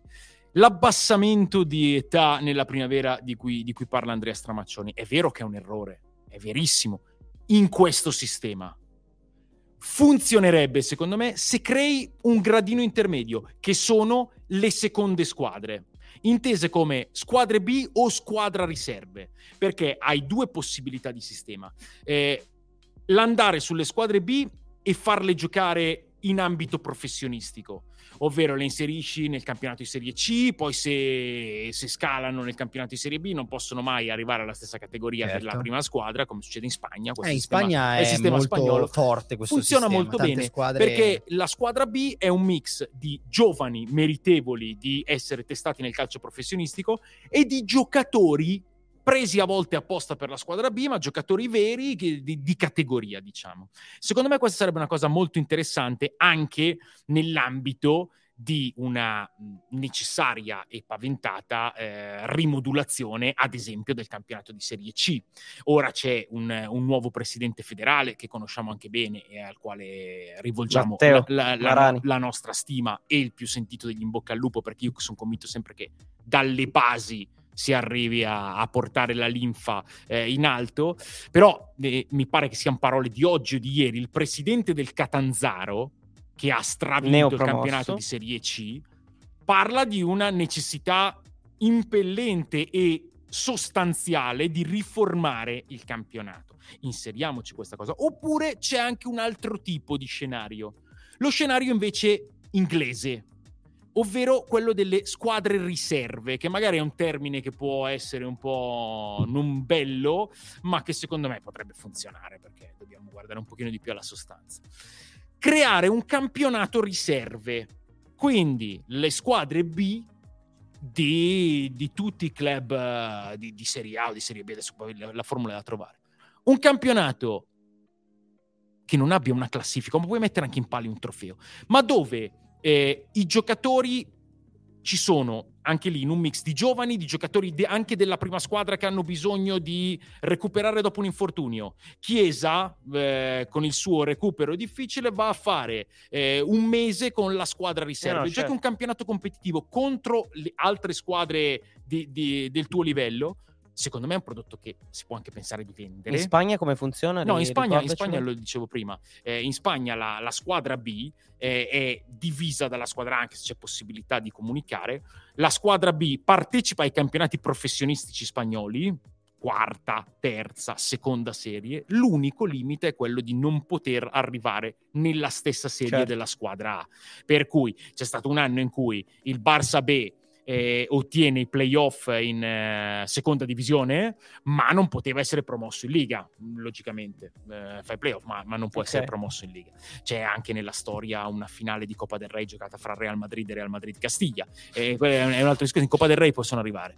Ehm, detto questo, eh, in Spagna funziona così. Si può anche pensare di creare un qualcosa ad hoc per, per le seconde squadre, le squadre riserve come, come avviene in Inghilterra, e magari, ripeto, è anche un qualcosa che riesce a vendere. Eh? Cioè, che se poi c'è eh, il martedì la squadra B della Juventus, del Milan, del Napoli, della Roma, della Lazio, del Torino, del Genoa, della Fiorentina e tutte le grandi piazze, di tutte le squadre, e magari riesci anche a creare del, dell'interesse attorno. E lì puoi permettere ai giovani più meritevoli di giocare con professionisti, con veterani. Secondo me vai a creare quel gradino intermedio che ti permette poi di avere dei risultati, perché anche qua noi facciamo delle parole, la Juventus è l'unica ad avere la squadra B e la Juventus dalla squadra B tira fuori Fagioli, tira fuori Sule, tira fuori Miretti, tira fuori Barrenecea. Tira fuori giocatori che derby, magari non eh, sono eh. prontissimi, ma sono pronti eh. perché arrivano, hanno affrontato già un campionato eh. competitivo, che vuol dire che ti trovi contro avversari di 35 anni, che sì. sono 10 anni che le dà sì. a quei livelli, eh, certo. ti, ti E arrivi in fondo alla Coppa Italia di Serie C, cioè, eh, vuol dire Ragazzi, fare dei risultati. Al volo, perché sì, lo scriveva Luca questo, però tra le domande. Mm l'altro Luca, Luca V27 e poi anche altri avevo letto. Sì, tutto bello, ma un problema mm. eh, a margine proprio all'origine, anzi, mm. le strutture. Cioè, queste seconde squadre, dove le mandi a giocare? I settori giovanili, dove crescono i ragazzi? Eh, ma è, cioè, è, un problema sostanziale. No, è tutto concatenato è tutto concatenato, cioè nel- nell'economia degli investimenti eh, l'investimento sulle strutture è un investimento importante. Guardate l'Empoli, quello che ha Del- fatto comunque negli ultimi anni, poi ti porta ad avere Baldanzi e a ruota tutti quelli che stanno arrivando. Ma anche il Viti Torino, ragazzi, anche il No, ci Torino sono ha degli esempi un super ottimo virtuosi lavoro. in questo senso, certo. E tra questi anche l'Udinese, eh, che ha tirato fuori appunto Profondi 2006, eh, lo ricordiamo perché insomma, una data che ancora non si era sentita in Serie A. C'è questa gestione, non lo so, tu come la definisci da parte di Roberto Mancini, di questo ragazzo? Ah, la, eh, la- la definisco convinta. Cioè, se Mancini ci dice io faccio la lista se è Pafundi più tutti gli altri, eh, ha, ha del significato. Mancini non è matto, Mancini non vuole provocare su questa cosa perché si gioca al posto di lavoro e non guida un club, guida la nazionale italiana. E se, se mi dice questo Mancini, ci credo. Ho visto giocare Pafundi a livello giovanile. Mi sembra veramente uno con, con delle cose molto diverse dalla norma, però è un livello giovanile. La gestione che può mh, portare qualche discussione è quella dell'Udinese di Pafundi. Non gioca in primavera, lo teniamo in prima squadra, però in prima squadra cioè, Pafundi ha fatto 20 minuti in Serie A, due subentri da una decina di minuti. E è sbagliato? Non credo, non credo. Perché oggi ha parlato Carnevale, a proposito dei numeri 9 di, di giocatori, anche Carnevale non era proprio un 9, che è il capo dello scouting dell'Udinese, quindi direi, viste, viste le operazioni che fa l'Udinese, persona assolutamente credibile. E dice, è, è tutto molto ben ponderato. Pafundi nel finale di stagione avrà sicuramente spazio e da quando entrerà non uscirà più perché è un nostro grande talento. Ci sta averlo preservato in un momento in cui devi fare i punti per, per essere tranquillo. L'Udinese li ha fatti, ha una posizione assolutamente tranquilla. Adesso vediamolo il finale di stagione di Pafundi. Perché secondo me è veramente un, un, un giocatore da vedere. Poi è un giocatore molto giovane, appena compiuto 17 anni, e, e quindi andrà, andrà anche valutato per questo.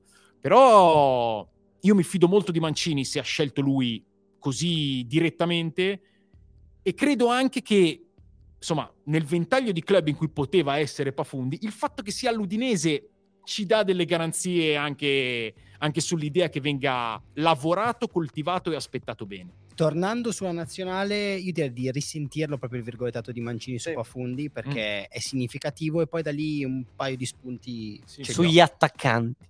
Le convocazioni nostre sono primo Pafundi e poi tutto il resto. Perché? Perché è un giocatore giovanissimo che ha una qualità incredibile, è un ragazzo giovane e io voglio- vorrei che lui si allenasse con quelli più grandi per migliorare in fretta e capire in fretta dove dovrà andare a, a giocare. Quindi il fatto che noi lo portiamo è perché crediamo molto nelle sue qualità, perché è un ragazzo che ha fatto 17 anni adesso e ai miei tempi i, i campioni a 17 anni giocavano in Serie A titolari. Sì, allora, tu ai suoi fatto... tempi i campioni giocavano a 17 anni titolari in Serie A e Chi ai erano? nostri tempi i campioni, cioè i ragazzi interessanti a 17 anni giocano titolari in Inghilterra, in Francia, in Spagna, eh, in Portogallo e quindi io come al solito Tu hai detto. Mancini. che non vedi delle provocazioni in quello che ha detto Mancini nella gestione che sta facendo. Io un pochino ce ne vedo perché non, non trovo il bisogno di avere Pafundi, non lo so, così non l'ultima ruota del carro perché poi non lo è, però eh, in un reparto comunque per quanto ci siano delle carenze in un reparto con tanti giocatori con la possibilità che veda pochissimo il campo in nazionale, tu dici l'hai visto giocare tante volte. Io No, ste- tante volte no, no, l'ho no, no, visto giocare l'hai visto delle volte. Io che vedo meno calcio di te, Pafundi non l'ho mai visto giocare. Se me l'avessero messo in under 21, io magari domani, dopodomani, quando è mi sarei guardato la partita dell'under 21 per vedere 20 minuti di Pafundi. Domani guarderò Italia-Inghilterra e verosimilmente io Pafundi non lo vedo ancora giocare e ancora non l'ho visto giocare. Non sta saltando degli step, cioè in under 21 almeno, lui under 17 poi A me sembra così. lo stesso discorso che si fece alla prima convocazione di Mancini. Zagnolo. Nome Zaniolo. però è diverso, ste tre Perché? mesi dopo Zagnolo ha spaccato tutto in E Champions. che d- adesso fra tre Pafundi mesi... eh, po' ma- che ne... e poi è piccolino. Eh, No, eh, no, dai, deve- no, sì, sì, 17 doveva fare No, sicuramente. certo, è No, no, piccolo. no, no, Cioè, anche, è fisica- una- ma anche fisicamente doveva fare un percorso di crescita. chiamata perché ha Ecco. anticipato i tempi Cioè, anche della 2006 Roma. non ha 17 anni. Li li ha appena compiuti. Sì, li ha Ah, fatti ti a avevo appena marzo compiuti, adesso, sì. sì, sì. E... Io lo so ho fatto l'Udinese sabato. Eh, li ha appena compiuti. No, Doveva fare un percorso di crescita anche sul, sul piano fisico. Ma a me piace questa idea di... Ma allora, cioè, siamo qua a dire eh, non lanciamo i giovani.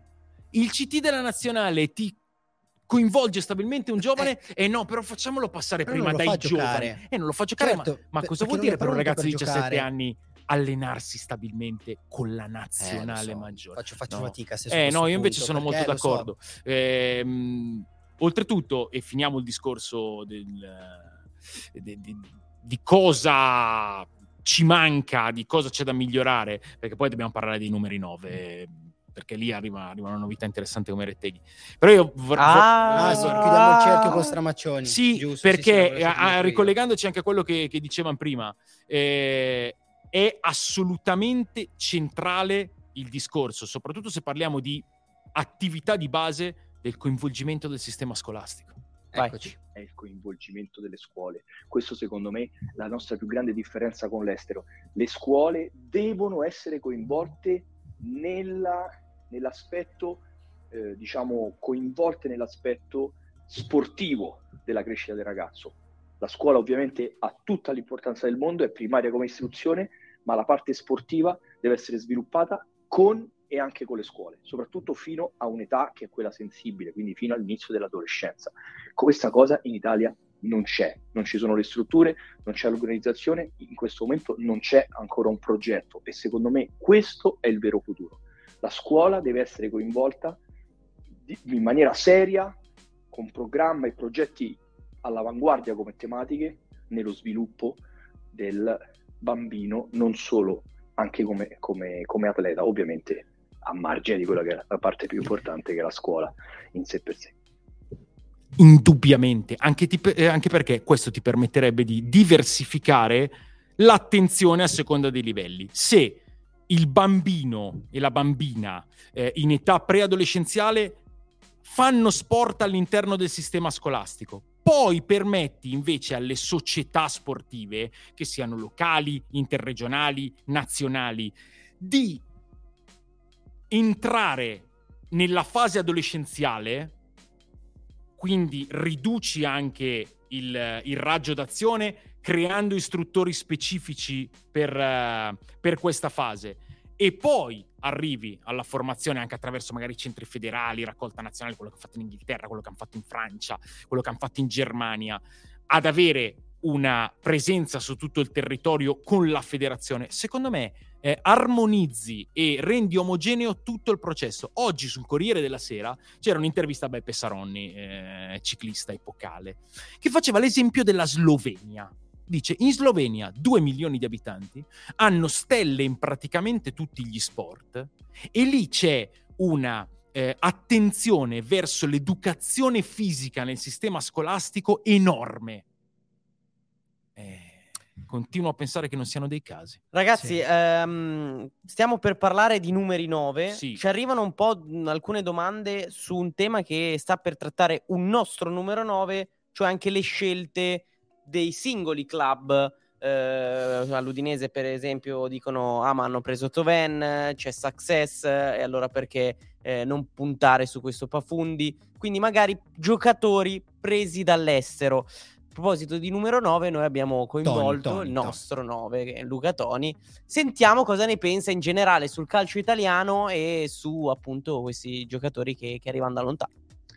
Secondo me c'è più di un fattore che ha portato a questa crisi. Sicuramente si gioca meno, si gioca meno perché non si gioca più per strada, Solito. e si- Eh, non no, si beh, gioca più però. nelle piazze, i nostri figli eh, hanno PlayStation, eh, videogiochi e quindi comunque perdono molto tempo anche a giocare eh, a quei giochini, mentre una volta anch'io non avevo tutti questi giochi, quindi ero anche nel cortile di casa o nelle piazze a trovarmi con quegli altri bambini a giocare. Secondo me bisogna investire molto negli allenatori anche a livello giovanile perché comunque sono importanti per la crescita dei nostri ragazzi e soprattutto cercare di, di mettere forse anche un tetto, un limite agli stranieri in Italia, perché comunque abbiamo, vista, abbiamo visto nell'ultima partita il Milan non aveva neanche un italiano in campo. È chiaro che quelli bravi vengono fuori, però ai nostri ragazzi va dato anche la possibilità di giocare, di sbagliare, come possono sbagliare eh, gli stranieri. Quindi io sono dell'idea che bisognerebbe cercare investire, di investire più in Italia e soprattutto cercare che anche nelle grandi squadre almeno tre o quattro giocatori debbono essere italiani e secondo me così c'è anche più la ricerca e danno anche la possibilità a questi ragazzi. Li abbiamo visti con la Juve, Fagioli ha fatto un'ottima prestazione con l'Inter e se mh, aveva ancora Pogba, Paredes, tutti quelli non avrebbe mai giocato. Invece con gli infortuni di alcuni stranieri ha avuto la possibilità di mettersi in mostra e ha dimostrato che può essere un giocatore importante per la Juve. No, io su questa parte non, non sono molto d'accordo, nel senso che non, non credo che la limitazione possa essere una, un capitale, che la chiusura possa portare a un arricchimento. In Premier League c'è la limitazione ai non inglesi, in no, Liga c'è la limitazione ai non spagnoli, in Francia, mai vista. Portogallo. No, non credo che sia questo, che, che, che sia, sia, questo un, un, un, fattore di potenziale crescita. Eh, sicuramente bisogna cercare di andare a prendere i giocatori bravi. Sicuramente è molto più semplice... Eh, investire su uno straniero che non su un italiano per una questione di costi iniziali, per, per, per, questioni anche che fanno parte di tutto quel contorno del calcio italiano che ha delle responsabilità in, in questo svuotamento invece del centro. Queste sono tutte cose vere. Però eh, ragioniamo anche solo sugli attaccanti. Sì. E la Roma quest'estate prende, Immo- eh, prende Belotti, Belotti, prende certo. Belotti e Belotti Niente. non ha fatto un gol in campionato, ma ha avuto anche dei problemi fisici, eh, ha fatto dei gol in coppa. E, ehm, mh, il Sassuolo comunque fa cassa con Sassuolo, Scamacca ma prende e Pinamonti 99 20 milioni aspettavamo tanto 20 eh, milioni per 20 milioni per grosso. Pinamonti eh, titolarissimo indiscutibile la stagione di Pinamonti obiettivamente è deludente. E l'Atalanta spende meno del Sassuolo va a Eh, prendere Oilund e Oilund fa gol. Quindi cioè, non è un discorso secondo me legato alla nazionalità. È un discorso legato al valore ehm, poi il favorire i giocatori italiani, secondo me, porterebbe, porterebbe a non doverli far giocare. Guardate quello che succede nelle, nelle categorie inferiori, dove si sono fatti questi ragionamenti. Cosa abbiamo portato a casa? Niente. Anzi, abbiamo creato una fetta di giovani disoccupati che. che- Vabbè, ma, ehm, Ma poi anche per dirti, l'idea di base della Lazio, faccio un esempio, che è una squadra molto italiana, Mm. non è che si basi necessariamente sull'acquisto di giocatori italiani, è che sono stati bravi loro stessi a emergere poi nel contesto di squadra. Cioè non c'è stato un, leggevo appunto tanti a merito alla Lazio. Sì, merito alla Lazio, ma perché i giocatori italiani che, che si sono ritrovati sono stati bravi a, farsi volere da, da- da Sarri, Sì. eh, a meritarsi il posto da- dall'inizio. Sì, non è, sì, non è poi, poi ci stato sono club che fanno delle scelte. Quest'anno il Monza dichiaratamente ha voluto fare una squadra con, eh, tanti... con molta componente italiana. All'inizio le cose andavano male, eh. poi sono stati molto bravi a, a rimetterle in sesto. Il Monza è una squadra che ha una bellissima classifica e soprattutto eh, è sempre bella da vedere, oltre, oltre ad ottenere dei risultati. Molto bravi, molto bravi, certo. Però sono andati evidentemente a prendere i giocatori italiani forti o hanno migliorato i giocatori italiani. Certo. Parlavamo prima di Ciurria. Eh sì. Io commento Monza Juve, il debutto di Palladino sulla panchina del Monza, arriva alle formazioni, Ciurria a tutta fascia a destra. Io me lo ricordavo, un giocatore molto più offensivo, mancino puro. Dico, è una scelta estremamente coraggiosa. Sì, coraggiosa e... mm, ponderata avveduta, comunque, cioè, esatto. avveduta. E poi evidentemente è stato fatto un lavoro di, di sviluppo. Io credo che più che limitare, chiudere, favorire o sfavorire, ci sia da formare, da allenare. tutto il discorso che abbiamo fatto prima. Sono tutte cose, secondo me, molto visibili, che sono state fatte male, che non funzionano e che andrebbero cambiate. Penso anche alla prima Atalanta di Gasperini, perché poi è uscita nell'ultimo periodo l'intervista su Dazon con Barzagli. E lui dice: Io li avevo lì, dovevo avere anche magari il coraggio di capire che alcuni senatori dello spogliatoio erano magari un pochino a fine ciclo e bisognava prendere in mano la situazione e fare entrare i vari Conti, Caldara, Petagna. Tutto il gruppo che era lì pronto. Però devi averlo un gruppo, cioè l'Atalanta stabilmente porta su e quello che non Perfetto. porta su vende, Bastoni, Perfetto. Kuluseschi. Devi avere devi averlo, poi devi base. avere il coraggio di, Eh di sì. lanciarli e la capacità di lavorarli. Però devi averlo e ti arriva da sotto. Sì. Ti arriva da sotto. Perché puoi andarli a comprare. Eh, in questo senso, parlavamo Ah. prima di Ricci, il Torino fa invest- investimenti in mezzo al campo, prende un giovane straniero Ilic e prima prende un giovane italiano Ricci. Eh, sì, sì, sì, sì, ma non è dicendo devono giocare per forza tre italiani o quattro italiani, secondo me, che, che- che si migliora il calcio italiano. Ragazzi, siamo arrivati al momento che credo eh, si aspettassero tutti per eh, questa edizione di Nightcap molto particolare. Perché Stefano Borghi Cosa fa? al mezzanotte paura di 18 Cosa ci Cosa parla fa? di Reteghi, Rete. che è la vera notizia dell'ultimo mese di, di calcio eh. italiano, sorprendente. Domani intanto vediamo se gioca. farla, Ci far- sono- far parlare prima Mancini. ci sono possibilità- Direi che Eh, cedo il passo no, alza, alza secondo me la Sì, sticella. Ci sono bella possibilità che domani giochi dall'inizio. Eh. Mettiamo sì. questa Secondo me premessa. gioca. Vai. È un centravanti classico, ma ho letto che molti lo paragonano a Dennis. eh, io sinceramente non voglio dire che ho delle cose un po' esagerate. Io mi ricordo quando Battistuta è arrivato Ah. in Italia, Mm. eh, un giocatore che gli può somigliare, poi Attenzione. chiaramente eh, lui è molto giovane, ha bisogno, ha bisogno di conoscere i compagni, ha bisogno- non è una cosa così semplice, è un ragazzo giovane, però come abbiamo detto è un ragazzo molto sveglio e quindi credo che non ci metterà molto. Dennis l'hanno fatto in tanti come nome, anche Sì. Marino. E, mm, Sai perché? Perché eh, io credo anche di aver capito mh, La sfumatura di Battistuta Sì, che sì, intendeva sì, lui. sì, sì, sì. Perché eh, detto che io sono un Parliamo di Reteghi, anta- eh. eh, il Tabano Reteghi. Il Taban. Il Taban. Abbiamo, Eh, abbiamo la Eh, podo. Ciapita perché suo padre È è Ciapa. capita. Eh, Molto bello. Perché suo padre è Ciapa. Di- ma, ma il soprannome, diciamo, tecnico è il Tabano, che è il Tafano. Ah. Perché è punge. Ah, eh, sì. bellissimo. Allora, ehm, eh, Dennis perché? Perché pur essendo io un antagonista dei paragoni, eh, vedi giocare Reteghi in quel calcio lì e è vero, è vero che ti dà immediatamente la sensazione che ti dava Dennis independiente 2000, eh? Eh, ho commentavo io. capito. 2007 credo. Ti guardavo 2008. prima di andare a dormire. Eh, diciamo 2018 così mi sento un po' più giovane, ma era dieci anni prima, prima 2007-2008. Ehm, perché? Perché eh, tipico centravanti da calcio argentino con concezione molto verticale, eh, senso della porta. E, e quindi Dennis aveva quello in quell'indipendiente, giocava con un 10 dietro che era straordinario Rolfi Montenegro, che metteva sempre la palla al millimetro alle spalle della difesa avversaria e aveva Dennis gol. 10 e 9 dell'Independiente, squadra bellissima. E Reteghi ha questa cosa, cioè questo senso della, della verticalità. Centravanti classico, assolutamente sì. Non è centravanti alla Benzema, non è un- uno che interscambia Nove, tanto nove. gioco. È un 9, è un 9 fisico, è un 9 molto forte di testa, è un 9 che eh, usa entrambi i piedi. Non è grazioso come giocatore, ma è mh, effettivo. Sei gol No. in otto partite nel 2023 sono Sì, dei, sì, dei sì. buoni numeri insomma per quel Sì, che riguarda il campionato li ho visti ho ritrovato poi, Mm. poi questo un giocatore che magari ti calcia con quel tempo in Sì, anticipo sì, sì. eh, è da che- che va a parametrare al eh, livello globale. ovvio, poi esatto. No, però credo di aver colto il- la sensazione di Mancini nel prendersi anche un bel rischio dire il primo Batistuta.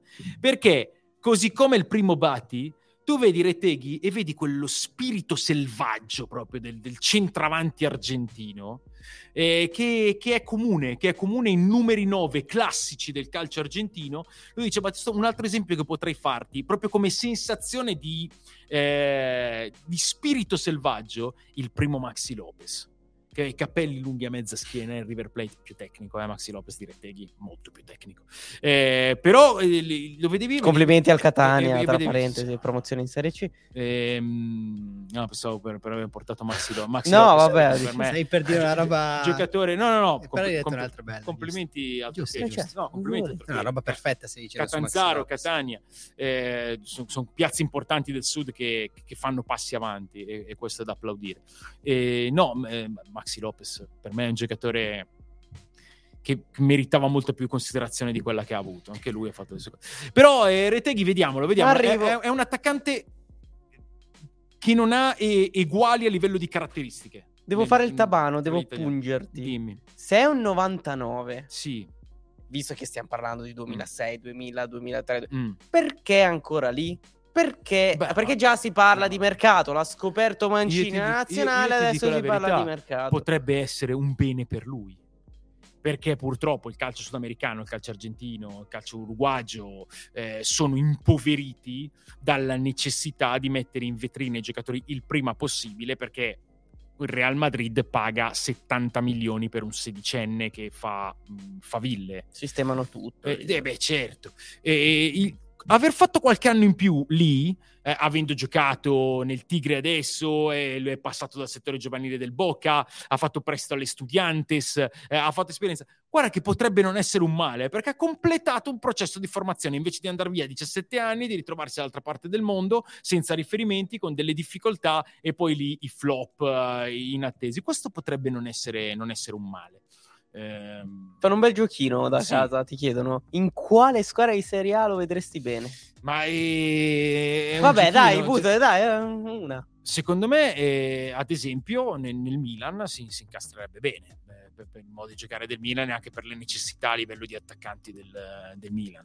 Ma è un giocatore che va per la profondità, quindi nel calcio italiano mh, può fare bene in tanti posti. Guarda Osimhen. quello da, que- eh, sì, Vabbè, quello da capire realmente di Reteghi, e lo cominceremo a capire da domani, eh, è il livello.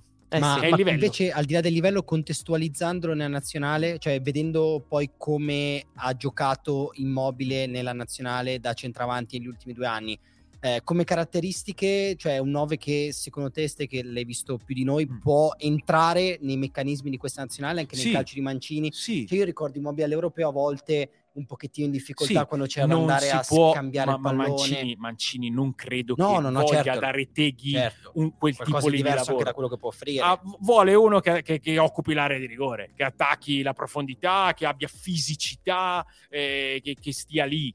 Mm. E, e quello Reteghi glielo può dare.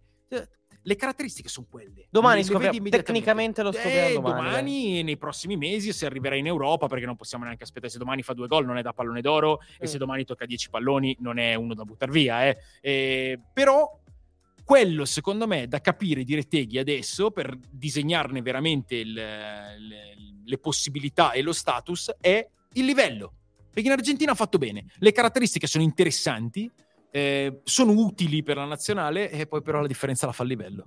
La certezza è che cioè, è stato necessario andare in Sud America per trovare un numero 9 della nazionale in questo momento attuale, anche perché poi mh, l'abbiamo un pochettino vista anche all'inizio della classifica marcatori, cioè, abbiamo citato diversi, diversi nomi, Immo- tra le punte Immobile 9 gol, poi c'è Gabbiadini con 6, Ciofani e Ken con 5, Benini con Colombo e 6 Pi- 2 domenica scorsa eh. Sì, oltretutto, se no era 4. Ciofani e Ken 5, Colombo e Pinamonti a 4. Eh, c- c'è pochissimo. C'è No, poi sono non- andati a vedere gli altri campionati. C'è la Premier a C'è Kane Scamacca e volendo. poi a Sì, Tony giocando con 16. poco, eh. Rashford E non gioca in 14 Italia. in, Liga 4 attaccanti in doppia cifra spagnoli Eh, in Liga Mbappé Ben Yedder la casette più un 2003 eh, UAI che ne ha fatti 12 eh, 12 gol per un 2003 non sono pochi in un campionato di primo livello e la Bundes è quella messa come noi eh, perché ha soltanto di Eh. fatto Fulkrug come prima punta 15 reti poi Musiala 11 ma non è una prima punta e, e anche lì è la si è squadra scelto di puntare su un calcio diverso hanno che ha Havertz portato grandi risultati, però- riferimento e ha però faticato nove la Germania poi alla fine al mondiale è stata una delle delusioni enorme, enorme. E, e Quindi- nove non ne hanno. La Bisogna- risposta è sì cioè è stato necessario andare in Sud America per questo E non solo in Sud America, è stato necessario andare in Svizzera a prendere. Gnonto, Gnonto. che adesso è titolare in, eh, in Premier Premier. League e almeno lui eh, gioca, gioca titolare in un campionato importante.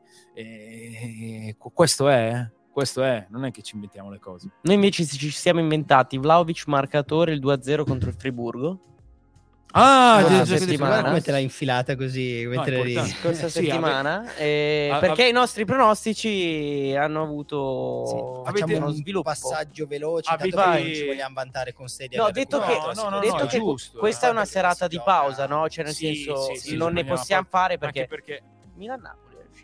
Ne avevi parlato a Sunday Night Square, però ci aspetterà un Sì, aprile. già, mer- già mercoledì prossimo, secondo me, ci, ci proiettiamo eh, sul- sulle coppe europee. No, ma avete fatto bene l'ultimo giorno. abbiamo Siamo fatto un pari. 10 a 6 Siamo pari, Eh sì, no? eri più 4 tu, adesso siamo Perfetto. a 0 stampato Perfetto. così I Guarda nostri sosta. pronostici Guarda di Night una- Cup, una sera ragazzi. che non ci sono né Turci né Bernardi pareggiati. Eh sì, vedi. La squadra di Dazon contro Stefano Borghi, Sì. eh, Dario di relativamente a e Dario Ah, di sì, noi. sì, eh, il eh, traditore Hai acquistato uno a An- gennaio. anche detto il vinto. traditore L'ho vinto. e, e niente, eh, andiamo a fare un riepilogo di quanto è successo nell'ultimo turno europeo.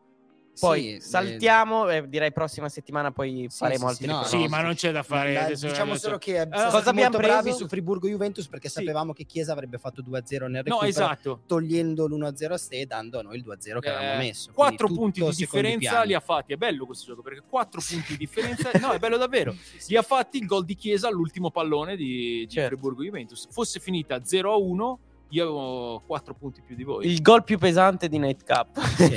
Giusto così. Prima di andare a dormire voglio il bicchierino della buonanotte, Ah. il perfetto stile Night Cup, perché si gioca a Napoli domani, Ah, si gioca bello. in un momento eh, non così facile per il calcio italiano ed è stato il cuore di questa puntata. Eh, Ste, precedente a Napoli, ricordo. vai, Sì, ti sì, sì, ascoltiamo sì. pri- la favola prima L'ultima- di dormire. L'ultima, sì, questo sì. Eh, l'ultima vittoria dell'Italia al San Paolo di Napoli, perché era ancora al San Paolo, eh, domani si gioca al Diego Armando Maradona. Sono passati più di 25 anni ed è una cosa che mi dà un po' di dolore perché mi ricordo perfettamente il momento. Era il 1997 ed eravamo messi più o meno come adesso, ovvero il paese in rivolta contro la nazionale. Nel 1997 la nazionale si deve qualificare ai mondiali del 98. Finisce a fare lo spareggio, primo e unico spareggio mondiale vinto dalla nostra nazionale, perché gli ultimi due sappiamo bene come sono andati. Nel 97 cosa succede? Eh, girone di qualificazione, la nazionale italiana arriva seconda dietro all'Inghilterra, nonostante avesse vinto a Wembley con gol di Zola. L'Italia non vinceva a Wembley dai tempi del gol di Don Fabio Capello. Per cui se- sembra una nazionale ben avviata, era anche partita bene, poi fa un paio di pareggi 0-0, non mi ricordo più contro chi, ma potrei dirvi Polonia e Georgia. La cosa si complica, pareggia 0-0 all'ultima del girone in casa con l'Inghilterra all'Olimpico, Italia che fa gli spareggi per andare al Mondiale. Apriti cielo, apriti cielo. Eh, nazionale contestatissima, CT in primis, il CT era Cesare Maldini, che aveva ereditato la nazionale da Rigo Sacchi, dimessosi un annetto prima perché richiamato al Milan. Eh, L'Italia è una squadra eccessivamente difensiva e su questo non c'erano tutti i torti perché insomma il 5-3-2 di, di Cesare Maldini era diciamo un po' vecchia scuola.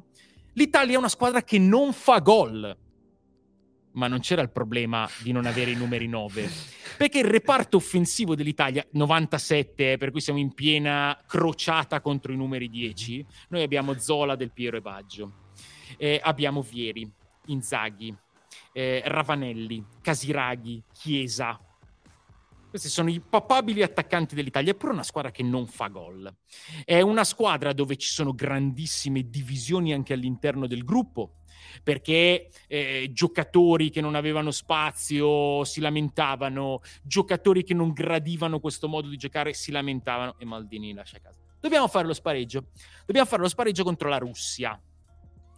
E se non ricordo male, il sorteggio non, non fu pessimo. eh, perché c'era la Croazia con gli spareggi, che poi arriva terza sì. al, al mondiale del 98. Bene, si gioca contro la Russia, due partite andate e ritorno ottobre e novembre del 97, per cui dobbiamo andare in Russia a giocare la partita di andata e la- il clima è pre-catastrofe eh, perché c'è lo spauracchio del generale inverno, si va a giocare in Russia d'inverno e ci lasceremo le penne e quello era, sem- sembrava esagerato, ma in effetti la partita d'andata si giocò allo stadio della Dinamo in condizioni incredibili.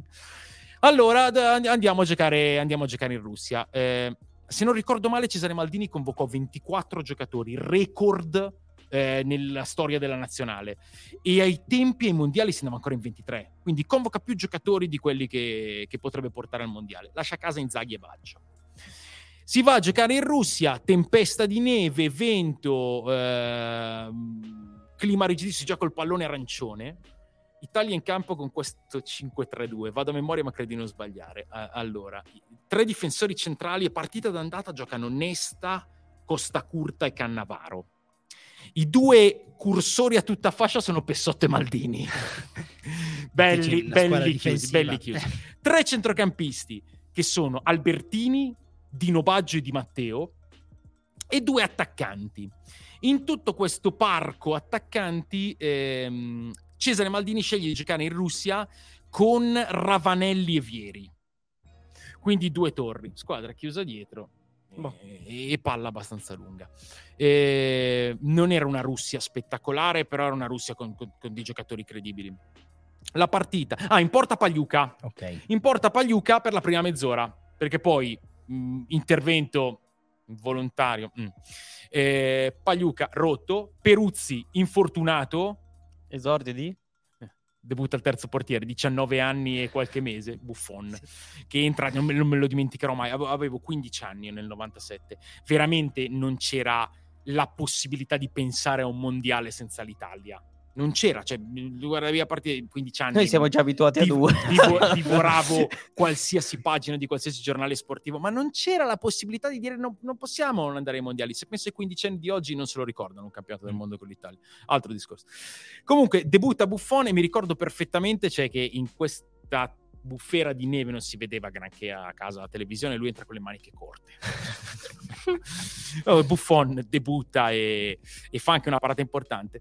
Segna Vieri l'1-0 che fa un gol, andatevelo a rivedere. Se... Vieri, attaccante di stazza, e danza nel fango Sì. e fa, fa un, un gol da stella veramente. Dopo che a inizio partita aveva tolto tre denti a eh, Onopko, Onopko, storico poi difensore russi, ti ha gomitato in faccia per tre denti, involontaria, se l'è cavata. E questo è il tipo di partita. Pareggia la Russia 1-1, fa autogol Cannavaro, eh, questo pallone arancione.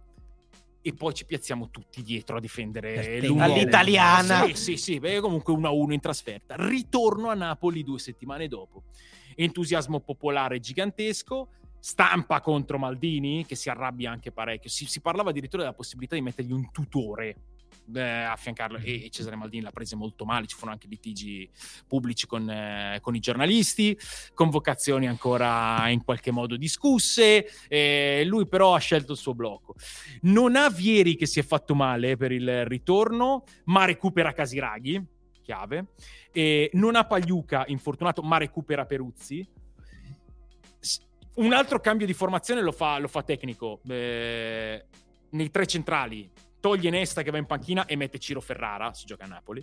Ferrara, eh, Costa Curta, Cannavaro, Pessotto Maldini, centrocampo lo stesso, Dino Baggio, Albertini, Di Matteo e davanti giocano Ravanelli e ehm, Casiraghi che è stato recuperato e, e lì funziona il piano di Cesarone perché non mi ricordo che la Russia abbia tirato in porta in quella partita lì vinciamo noi 1-0 segna Casiraghi il numero 9 gol bellissimo gol alla Reteghi No! sì perché eh, eh, eh, allora ci fu una palla. La segniamo sono, sono abbastanza sicuro di Albertini in verticale favolosa per tempi e spazi. Casiraghi che insomma paragonare Reteghi a Casiraghi è fare un complimento a Reteghi proprio co- con il cuore buttatogli addosso perché Casiraghi è stato un grandissimo centravanti limitato ai problemi fisici ma un grandissimo centravanti che si infila fra i due centrali russi di sinistro secondo me batte, batte Ovchinnikov. E vince 1-0 e, io credo che sia anche la volta in cui il nostro eh, grande Ciro Ferrara sia andato più vicino a fare un gol in nazionale, perché non- lui ha segnato sicuramente alle Olimpiadi di Seoul. Non so se abbia segnato nei nazionali giovanili, ma in nazionale maggiore non ha mai segnato. E lì fece un colpo di testa con lo stadio che era Beh, pronto a Napoli, celebrare a partita Napoli. così. ma Ha fatto fuochi d'artificio, un ambiente, un ambiente favoloso. E il portiere russo, se non ricordo male, fece una, una super parata. Però lì, lì ce la facciamo, vinciamo 1-0, andiamo al mondiale, poi al mondiale andiamo fuori con, eh, con la Francia ai quarti di finale ai calci di rigore, con quella palla di Baggio finita fuori così attraverso i Gigi di Biagio, Maldini che si tolse molti sassolini, però questo per dire, l'ultima volta che abbiamo vinto a Napoli, più di 25 anni fa, eh, lo abbiamo fatto in uno spareggio mondiale, lo abbiamo fatto in un momento in cui eravamo contestatissimi, dove avevamo i migliori numeri 10 del mondo e non giocava nessuno di loro praticamente, eh, dove avevamo una sfilza di numeri 9, ma venivano definiti una nazionale che non sapeva fare gol, un CT contestato. Napoli però ha, ha cambiato Eh, le cose. Vediamo se le cambierà ancora. Sì. Domani inizia la nuova avventura dell'Italia in vista del prossimo europeo. Intanto, buonanotte a Buonanotte. tutti. Buonanotte a Ciao voi. Luca, Ci rivediamo mercoledì mercoledì, eh? mercoledì. mercoledì. Parleremo Certo. ancora di nazionale, poi riprendiamo il discorso con i club. Ciao ragazzi. Buonanotte.